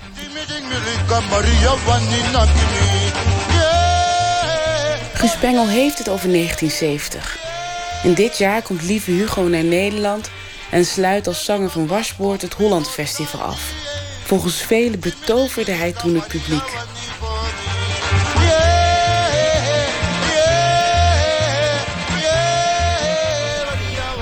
Diezelfde magie lijkt John Oldenstam ook te hebben. John verandert zomaar op dat podium in een soort lieve Hugo. Het is niet de eerste keer dat hij in de huid kruipt van de King of Casico. In 2005 zie ik hem optreden als lieve Hugo met een korte afro en losse heupen, zingt en danst hij. Ik heb me sindsdien altijd afgevraagd hoe hij zo in de zanger kan veranderen. Twaalf jaar later krijg ik eindelijk antwoord. De transformatie begint al een paar uur voor het optreden in de kleedkamer met meditatie en een afbeelding van lieve Hugo. Kijk ik gewoon even ernaar en ik zeg ook altijd gewoon van luister dan. Het is niet mijn ding, het is jouw ding. Weet je, ik, ik, ik stel mezelf open om je ding te doen. Dus wat jij niet hebt kunnen doen. En het is, het is, het is ik, ja, ik weet niet, Gerda zit hier. het, is, het, is, ja, het is gewoon gegaan zoals het gaat. En, dat is gewoon wat ik doe. Um, ik had uh, discussie met de producent. Hij uh, waren al lang bezig met het stuk en hij zei John Oldestam moeten doen. En ik zei, hoezo moeten we niet auditeren? Wat voor onzin is dit? Dus dus ja, we hadden daar discussie over. En uh, ik was toen bij de oefenruimte gekomen. En uh, ik was niet in dezelfde ruimte uh, als de muziek werd gespeeld. En ik hoorde iemand zingen. Dus ik dacht, ik hoor lief Hugo zingen.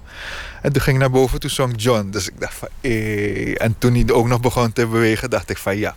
Nu begrijp ik mijn producent Ricardo Tuinvoort goed. Ja. Lieve Hugo heeft het leven bezongen in al zijn liederen.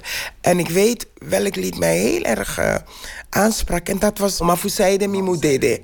Waarom moet ik doodgaan? Gaat het ook alweer? Mafusaide Mimudede. Good Mafusaide.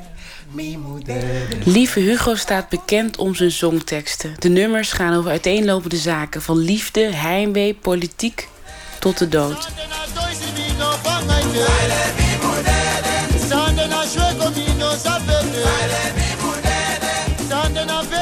Uh, het feit dat we uh, meer dan 40 jaar na zijn dood nog steeds al zijn liedjes kennen en voelen.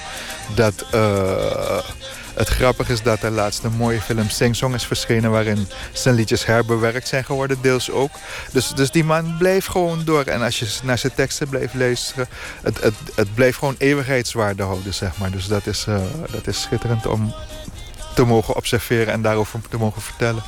Dit, dit, dit stuk, lieve Hugo, dat, de man heeft enorm geleefd in Amsterdam. En in Amsterdam is er nooit iets geweest voor hem. Dus het is, hij is niet klaar met dit leven. Ik geloof namelijk in een universum dat een boel bepaalt. En dit is een... Ik vind, ik vind dat lieve Hugo, en ik geloof met mij velen...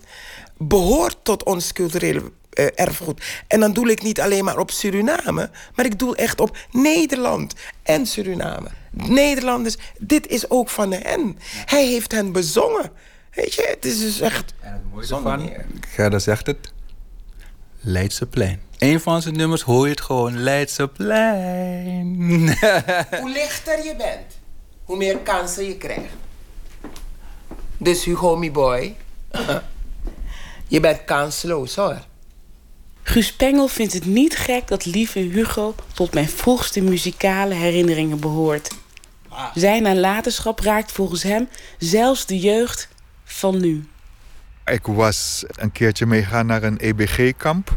Met allemaal Surinaams-Nederlandse kindertjes uit Rotterdam, Amsterdam, Utrecht en uh, uh, Den Haag. En die spraken de hele dag hun respectievelijke dialect. En je dacht van, is niet Surinaams aan die kinderen. En uh, aan het einde van de week gingen we de kokkinnen, de moeders bedanken. Dus we dachten, toen was een bonte avond, we gaan een liedje zingen. En we zongen toen Blakka Rozen. Maar die hele zaal antwoordde toen... Charimigona in you Dus ik dacht van wow, dus het is kennelijk doorgegeven van generatie op generatie. En toen begreep ik van nee, dan moet ik dit stuk maken en het verhaal vertellen om te weten wat echt uh, het bijzondere levensverhaal is van deze jongen die uh, in een vrij uh, ja, pittige opvoeding gehad. zelfs naar een jeugdinternaat gestuurd. Dus hoe zo iemand zich heeft ontwikkeld tot een vooruitziende open geest, inspirerende geest, zeg maar. Dat moet ik dan wel vertellen.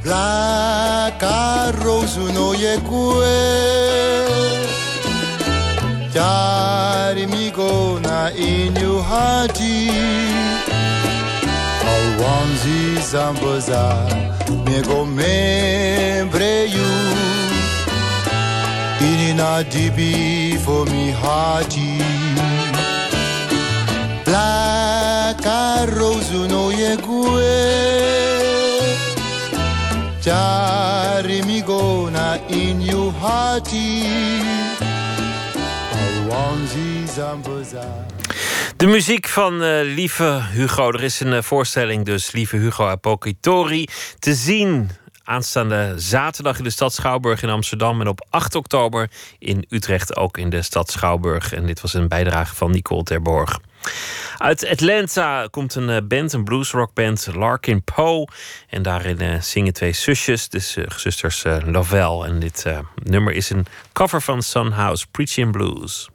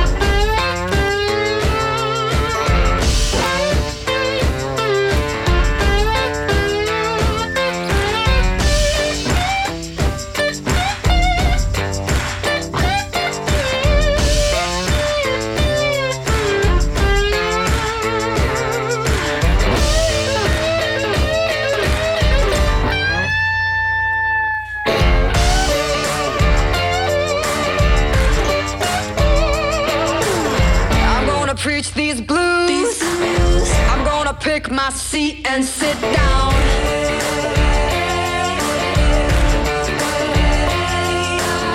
I'm gonna preach these blues. I'm gonna pick my seat and sit down.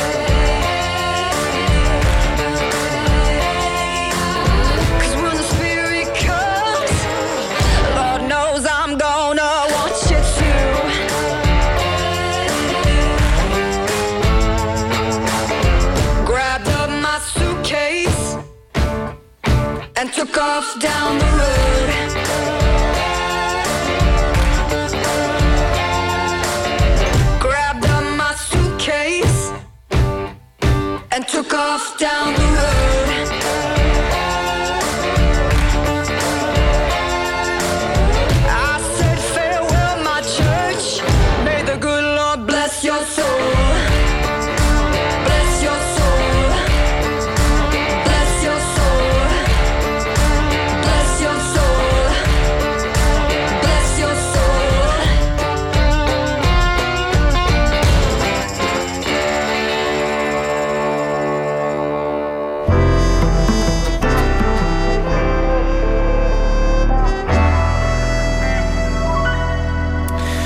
Rubriek heet Open Kaart. 150 vragen over werk en leven. Op elke kaart staat een vraag. De gast is schrijver en columnist Aya Sabi. Geboren in Roermond, maar verhuisd naar het eh, andere deel van Limburg in België, naar de stad Genk. Haar uh, debuut is dit weekend verschenen, Verkruimeld Land. Een uh, verhaal, mozaïek, verschillende verhalen vanuit verschillende vertellers die aan elkaar verweven zijn, maar toch ook niet helemaal. En het gaat meestal over vergankelijkheid en de liefde die de vergankelijkheid overwint. Ah ja, hartelijk welkom. Dankjewel. W- wanneer ben je begonnen met schrijven? Hoe ging dat? Uh, toen ik 13 was, ik zeg altijd dat ik in Nederland heb leren schrijven, uh, dat ik in Nederland heb leren lezen en in België heb leren schrijven. Um, ik was 13 toen ik van Nederland naar België verhuisde en dat was niet meer dan 60 kilometer. En ik kwam in een land waar we dezelfde taal spraken en waar het min of meer ook dezelfde cultuur uh, was. Maar toch was het een heel grote verandering voor mij. En dat had ik op het moment zelf niet in de gaten. Maar later ga je natuurlijk naar verklaringen zoeken. En het is uh, op dat moment dat ik de literatuur uh, als houvast zocht, denk ik. Houvast, hoe, hoe werkte dat? In, in welke zin vond je houvast in de, in, in de literatuur? Nou, ik had heel mijn kindertijd gelezen. En op dat moment voelde ik me alleen. Ik zat ook vaak uh, in de bus, want in België reizen we vaker met de bus dan in Nederland. Omdat ik ja, uit Roermond kwam, dus dat was maar een klein stadje. Daar deden we alles op de fiets. En ik had heel veel tijd om mensen te observeren, na te denken. Ik maakte ook heel moeilijk vrienden, uh, had ik gemerkt. Um, en ja, dan vond ik mijn heil in de literatuur en in het lezen. En later begon ik een beetje uiting te geven aan mijn bestaan door ook te schrijven, want dat was het enige wat ik kende, letters. Op een zeker ogenblik is het terechtgekomen bij uh, een, een, uitgeverij. En die, die zeiden eigenlijk meteen: Dit willen we hebben, dit willen, dit willen we uitgeven. Hoe ging dat? Wist jij dat zij dat in hun bezit hadden? Ik wist dat zij het in hun bezit hadden, maar ik had het zelf niet opgestuurd. Ik had een, uh, uh, een gedichtje geplaatst op Twitter. En Eric Corton had dat dan gezien. En zo is het via via ben ik bij de uitgeverij beland. En uh, heb ik dit werk opgestuurd, zodat ze konden proeven van mijn werk. Want ik vond zelf dat ik nog niet klaar was om uitgegeven te worden. Maar ik denk dat dat ook wel eigen is aan het schrijven. Die onzekerheid en de drang naar perfectie. Maar volgens hen wel. En ja, daar is dus dit boekje uit ontstaan. Hoe is het nu om je, om je eigen boek gebundeld te zien? En nu is het, nu is het echt, nu is je schrijverschap een feit. Heel... Daarvoor schreef je, maar nu ben je schrijver. Ja, het is heel onwerkelijk. Ik denk dat ik het nog altijd niet besef dat dat mijn boekje is. En dat mensen het lezen. En soms krijg je dan van die reacties. En dan heb ik wel... Ja, ik kan het zelfs niet verwoorden. Het is gewoon dat ik me er niet op voorbereid had. En dat ik nooit had durven dromen dat mijn boek ooit in de schappen zou liggen. En ja, misschien wel, maar op latere leeftijd en nou, nog meer schrijven en schrappen. Maar dat het er nu ligt, ja, ik heb me er op de een of andere manier toch niet op kunnen voorbereiden, denk ik. Het is al omschreven als een, een Limburgse variant op de sprookjes van Duizend en één Nacht. Omdat het die, die sfeer heeft die, die een beetje magisch is. De, de, de trant van vertellen. Het zijn verschillende verhalen vanuit verschillende vertellers. Die, die ook andere gedaantes hebben. Wat, wat steeds terugkomt is, is de teloorgang van iets, de, de, de vergankelijkheid, iets dat kapot gaat. Alles verkruimelt, zoals de titel al zegt. Maar op de een of andere manier is de liefde altijd sterker dan, dan dat verkruimelen. Zo zou ik het, uh, het boek omschrijven. Ja, in dat een abstracte vind, zin. Dat vind ik een heel mooie beschrijving. Omdat het klinkt als een heel fatalistisch boek. Omdat er heel veel oorlog in voorkomt. En heel veel... Um, uh, mensen vervelen zich. Uh, er is gebrek aan leven in het boek. Maar toch komen mijn personages altijd bovendrijven na een soort van verdrinkingsdood. En dat is die hoop of die liefde die ik doorheen het boek heb proberen naar boven te brengen. Want we zoeken altijd naar dingen die ons omhoog houden. Uh, die ervoor zorgen dat we in leven blijven. Dat is ook de grote belofte van, van alle religies. Het succesverhaal van de religies. Uh, in, in termen van werving, dat is de liefde zal uiteindelijk alles overwinnen. Mhm. Hier gaat alles kapot, maar de liefde die blijft overeind. Het is niet voor niets. Ja, maar daar geloof ik ook wel in. En ik denk dat, uh, dat heel veel mensen, ongeacht religie, daar ook wel in geloven. Want verkruimeld land, het verkruimelde, duidt ook op wat achterblijft of wat ons rest. En dat zijn de dingen waar we ons aan, uh, waar we of ja, dat zijn de dingen die ons staande houden. En ik denk dat, dat dat een van die dingen toch wel liefde is. Ook wel familie is ook een belangrijk thema in het boek. Vriendschap. Dat schaar ik ook allemaal onder, onder liefde. Ja, natuurlijk. Genegenheid. Mhm. Ik, ik las eerst het boek met, met, die, met die magische, zachtaardige sfeer. Hoewel het vaak over, over heel, heel gruwelijke omstandigheden gaat, is, is het uiteindelijk niet een, een cynisch boek of een, of een hardvochtig boek. En daarna pas verdiepte ik me in, in, in wat jij verder hebt gedaan en doet. En toen, toen zag ik dat je je vaak met, met verf in allerlei debatten mengt in België. Met ruzies met, met ministers op Twitter over, eh, over hoofddoekjes en boerka's. En, en ik zag er een soort contrast in. Ja? Tussen de literatuur en, en de, de polemiek. Oh, ik zou het juist andersom beschrijven. Ik denk dat we op verschillende manieren kunnen uiting geven aan ons bestaan. En ik denk dat eh, fictie en non-fictie eh, eh, elkaar daarin kunnen aanvullen. Maar ik geloof wel meer in fictie dan in non-fictie. Ik ben een beetje in de wereld van de columns gerold. En er werd mij gevraagd om columns te schrijven. Eh, en ik zag dat er ook behoefte aan was, dat mensen ze graag lazen en zo. Maar ik heb nooit mijn fictie willen loslaten, omdat ik denk dat fictie verder kijkt dan de losse feitjes en argumenten. En dat je met fictie mensen ook echt kan raken. En eh, empathie is voor mij heel erg belangrijk. En ik denk dat we dat met fictie veel meer kunnen verwekken dan met non-fictie. Laten we beginnen met eh, de kaart. Ik wil je vragen om, eh, om een vraag te trekken. Spannend.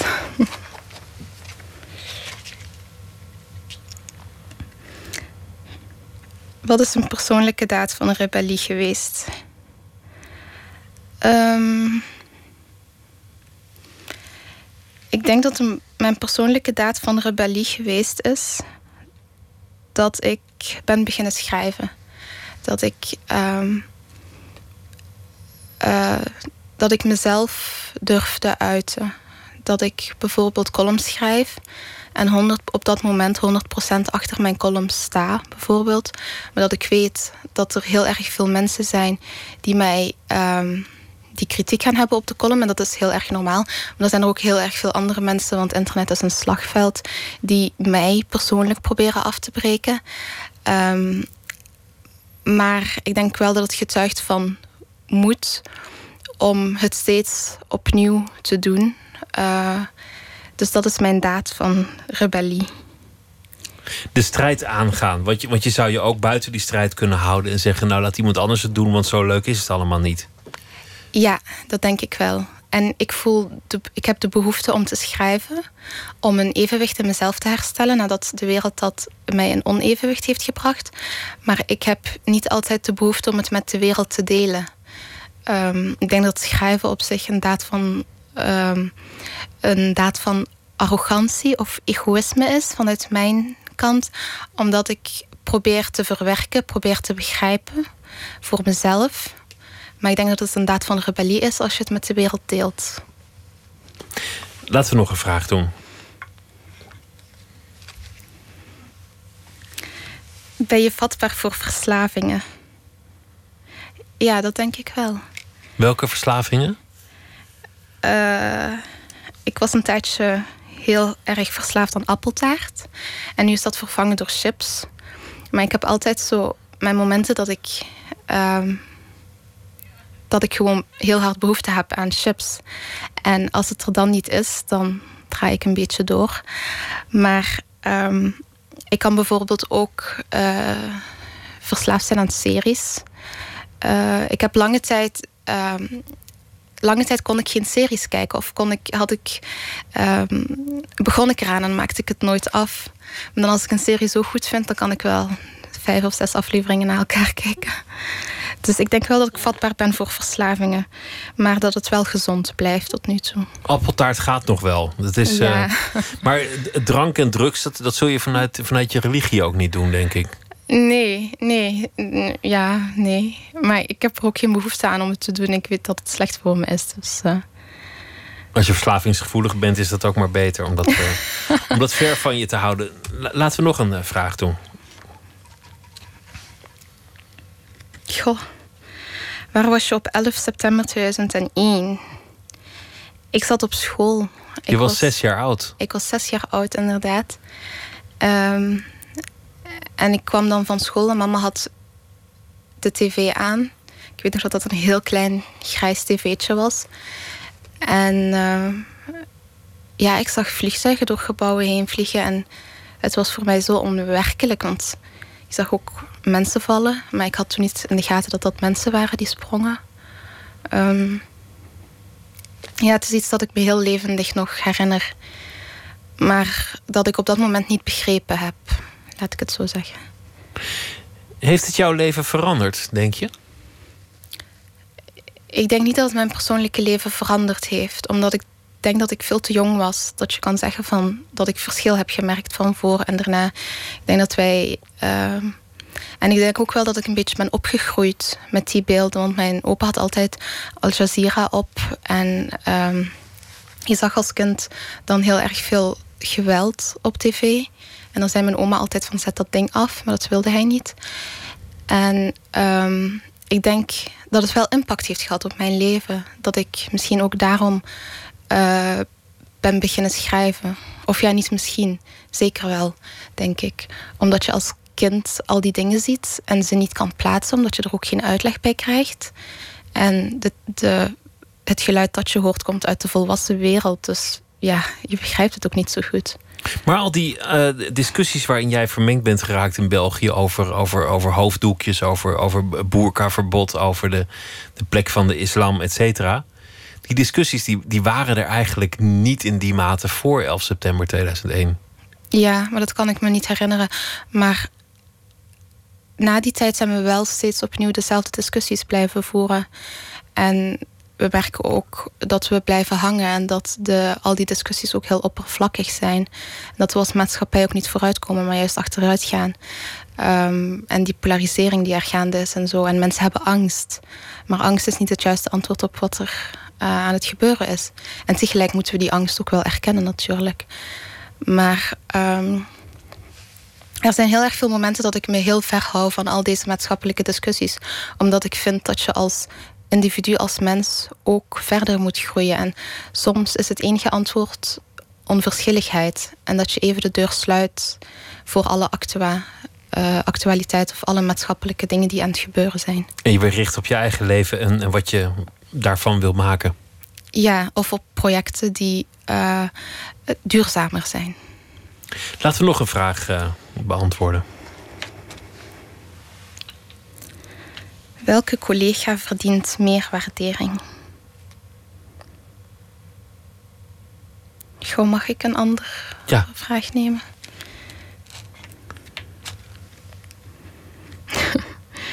Wie zou je het liefst ontlopen? Ik denk dat ik niemand echt zou willen ontlopen. En ik ga ook ruzie krijgen met de mensen als ik nu echt namen ga noemen. Maar ik denk dat ik wel iemand ben die de confrontatie aan gaat. En die graag in gesprek gaat met mensen. En um, die respecteert en gerespecteerd wil worden. Uh, uh, onafhankelijk van de verschillen of de discussiepunten. Er staat ook in het boek van overal waar leven is, is er ontmoeting, maar ook conflict. En ik denk dat we, zolang we dat conflict of die botsingen niet uit de weg gaan, dat we veel verder kunnen komen. Laten we nog een vraag uh, doen. Welk woord zeg je te veel? Mag het ook een zin zijn? Ja. Ik zeg heel vaak, nou, weet je wat het is voordat ik dingen begin uit te leggen? En dat mag eigenlijk niet. Je moet gewoon meteen dingen beginnen uit te leggen zonder, nou, weet je wat het is te zeggen.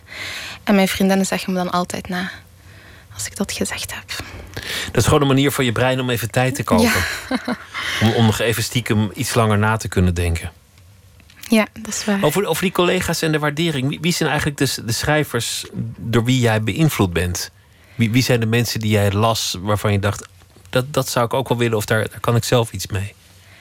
Ik zeg altijd dat een goed boek inspireert tot schrijven. Dus eigenlijk zijn alle goede boeken die ik gelezen heb, en dat zijn er echt heel erg veel, uh, een inspiratiebron geweest. Maar ik hoor ook wel dat ik Arabisch, dat ik Nederlandse literatuur schrijf in het Arabisch. En dat komt volgens mij vanuit mijn gebrek om Arabisch te kunnen schrijven. Dus um, ik ben helemaal gek van Arabische muziek en Arabische literatuur. En in al mijn gebrekkigheid probeer ik dat dan te lezen. Maar ook wel heel Hollandse en nuchtere literatuur. Ehm, ik ben gek op Jeroen Brouwers, Connie Palme. Heb ik deze zomer ontdekt. Ehm, dus elk boek eigenlijk dat naast de, de, de, de mooie taal en al die andere dingen ook herkenbaar kan zijn. En dat was bijvoorbeeld het boek Jij zegt het van Connie Palme. Ik herkende daar zoveel van mezelf in en van de vrouwen die mij omringen. En dat is eigenlijk denk ik ook wat literatuur doet. Ehm, alledaagse dingen opnieuw vertellen, maar dan op een heel mooie manier. Het boek heet uh, Verkruimeld Land. Ayasabi, dank je wel en heel veel succes met alles. Dank Merci, dank je.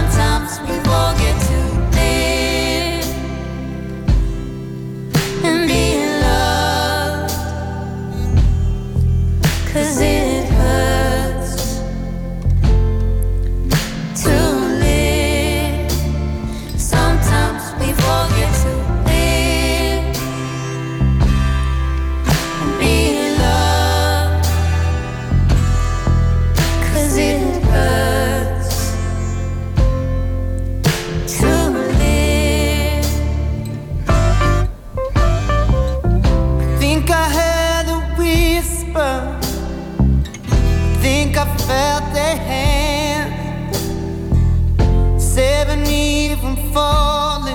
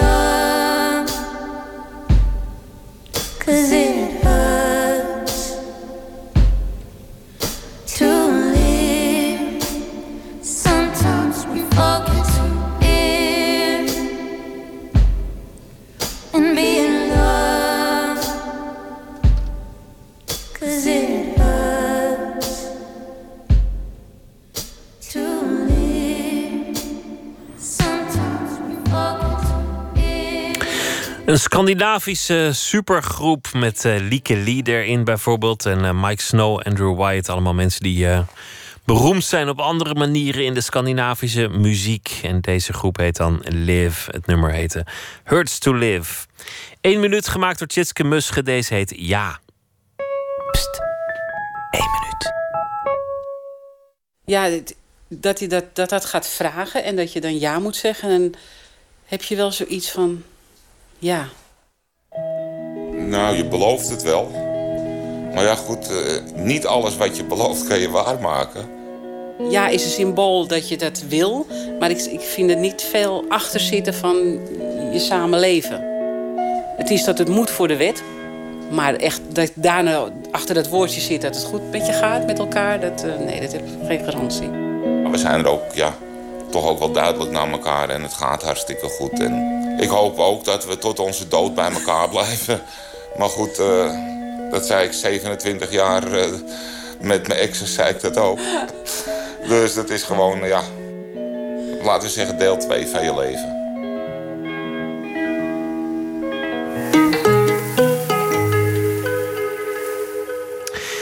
Erik-Jan Harmens is uh, schrijver en dichter en deze week onze vaste huischroniqueur. Elke nacht zal hij een verhaal voordragen bij de dag die achter ons ligt.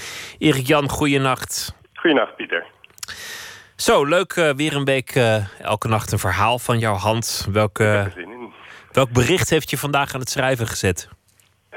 ja, vandaag gaat het over Mick Jagger. Die verblijft in een hotel in Zurich. En de vorige keer is hij daar gefotografeerd op zijn balkon in het gezelschap van zijn vriendin. En daar was hij zo boos over dat hij daar nu uh, een rij struiken heeft laten planten. en dat vond ik een heel mooi gezicht. Sowieso de foto is heel mooi. Die uh, moeten we nog maar ergens, ergens op Twitter zetten. Maar, dus je ziet echt zo'n balkon van een hotel met dan zo'n hele rij struiken. Gewoon. Het ziet er heel absurd uit. En, ja, uh, maar dat, dat, is eigenlijk ja. ook een beetje raar.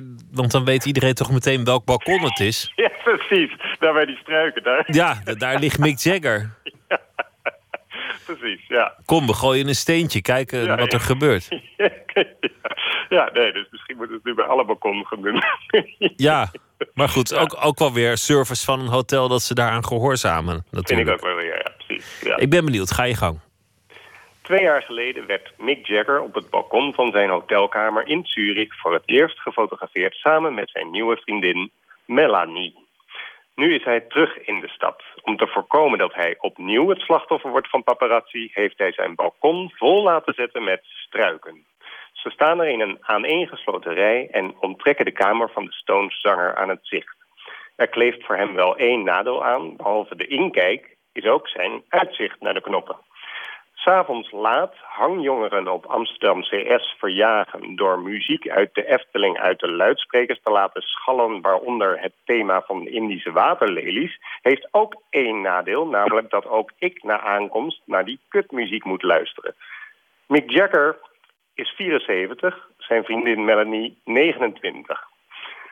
45 jaar leeftijdsverschil maakt niet uit, hoor ik u denken. Liefde overwint alles, maar als ik nu zou gaan daten met een schattig meisje van twee... zou je dat ongepast vinden en die Mick komt er gewoon mee weg. Tegenwoordig ben ik een ladies man, maar vroeger, toen ik nog wel eens eenzaam was... zocht ik op Tinder naar vrouwen van 27. Soms had ik date. It's a match, stond er dan op mijn scherm. Jij en Destiny vinden elkaar leuk. Meteen daarna hoorde ik nog eens beriep ten teken dat ik een berichtje had ontvangen. Ik kijk, maar wat bleek... Destiny had onze match alweer opgeheven en met de breuk was ook haar berichtje verdwenen. Wat had ze me geschreven? Zoek iemand van je eigen leeftijd, ouwe viezerik. Was dat haar boodschap? En had ze gelijk? Ja, dat is uh, een, een, modern dilemma. Wat stond er dan toen Destiny... Ja, dat weet ik dus niet wat Destiny had toen het niet je Destiny bleek, uh, bleek te zijn. Maar daar ga ik dan wel heel lang over nadenken. Ja, het is, het is, het is wel een groot leeftijdsverschil tussen Mick en zijn, en zijn, en zijn meisje. Aan de andere kant, het zijn allebei uh, volwassenen. Er is niemand is minderjarig, dus laat ze lekker. Is dat de grens, ja? ja, er zijn vele grenzen op dit vlak. Ja, precies, precies, precies. De, de helft plus 7 heb ik ook wel eens ergens gelezen. In ieder geval, als je iemand van 45 jaar jonger gaat daten... moet je wel struiken op je balkon laten zetten. Laten we het in ieder geval daarop houden, toch? Nou, dat betekent dat mijn toekomstige vriendin over twee jaar geboren wordt. Ja, dat is ook alweer een mooie gedachte. ja, vind ik eigenlijk helemaal geen mooie gedachte. Nee, niet hè? Nee. Nee, nou goed. De, de struiken op het balkon van eh, Mick Jagger. De week is begonnen. Erik Jan, dankjewel. Goeienacht. Dankjewel. Jij ook. One thing I've learned after all these years, you're gonna save yourself a whole lot of tears. Don't try to figure out who was wrong and who was right. Got to move along,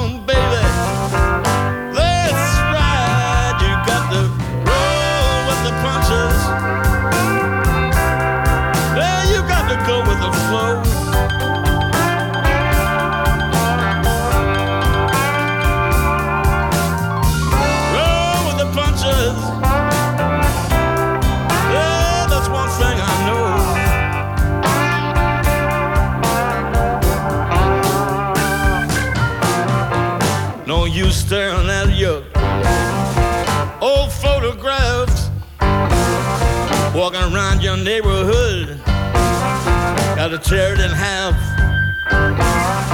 Only one way you can clear your tormented mind.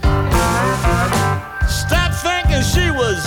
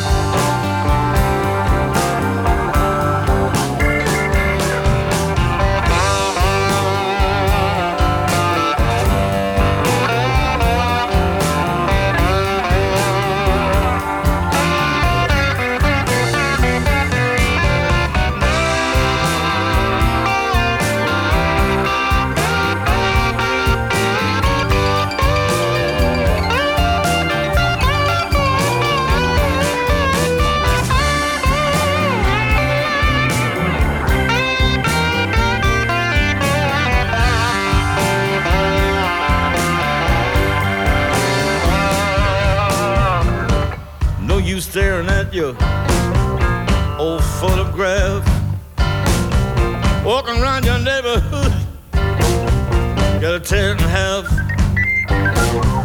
Only one way you can clear your tormented mind. Stop thinking she was just one of a kind. You got to roll with the punches. Man, you got to try and go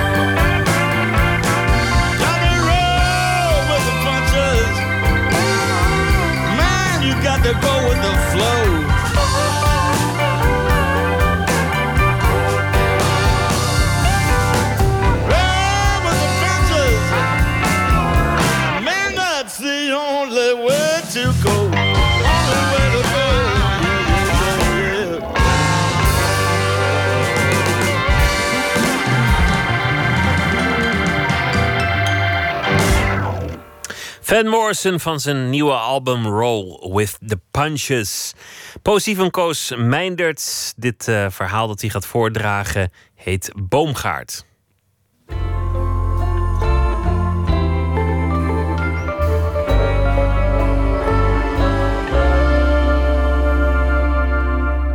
Boomgaard. We zitten in de boomgaard. Papa is er niet. We eten rode kersen en ik zing het kersenlied. Mama draagt haar ketting die ze kreeg van pap. Langzaam kleuren onze lippen bloedrood van het kersensap. De zon schijnt op de ketting. De kralen zijn van glas. Wat zou ik graag willen dat mijn papa er weer was. Nou, ik weet nog wanneer ik dit gedicht eh, geschreven heb. Dat was eh, Ik uh, ging kersen kopen in een kersenboomgaard. En daar zag ik een heel mooi tafereeltje. Een moeder met twee kinderen. En ik dacht van, waar is de vader? En daar is eigenlijk dit gedicht uit voortgekomen. Boomgaard. We zitten in de boomgaard. Papa is er niet. We eten rode kersen en ik zing het kersenlied. Mama draagt haar ketting die ze kreeg van pap. Langzaam kleuren onze lippen bloedrood van het kersensap. De zon schijnt op de ketting. De kralen zijn van glas. Wat zou ik graag willen dat mijn papa er weer was.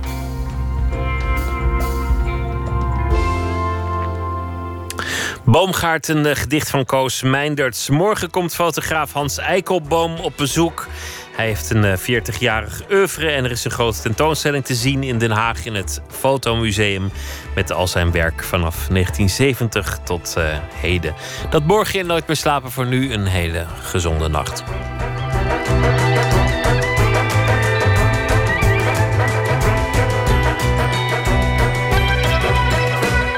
Op Radio 1, het nieuws van alle kanten.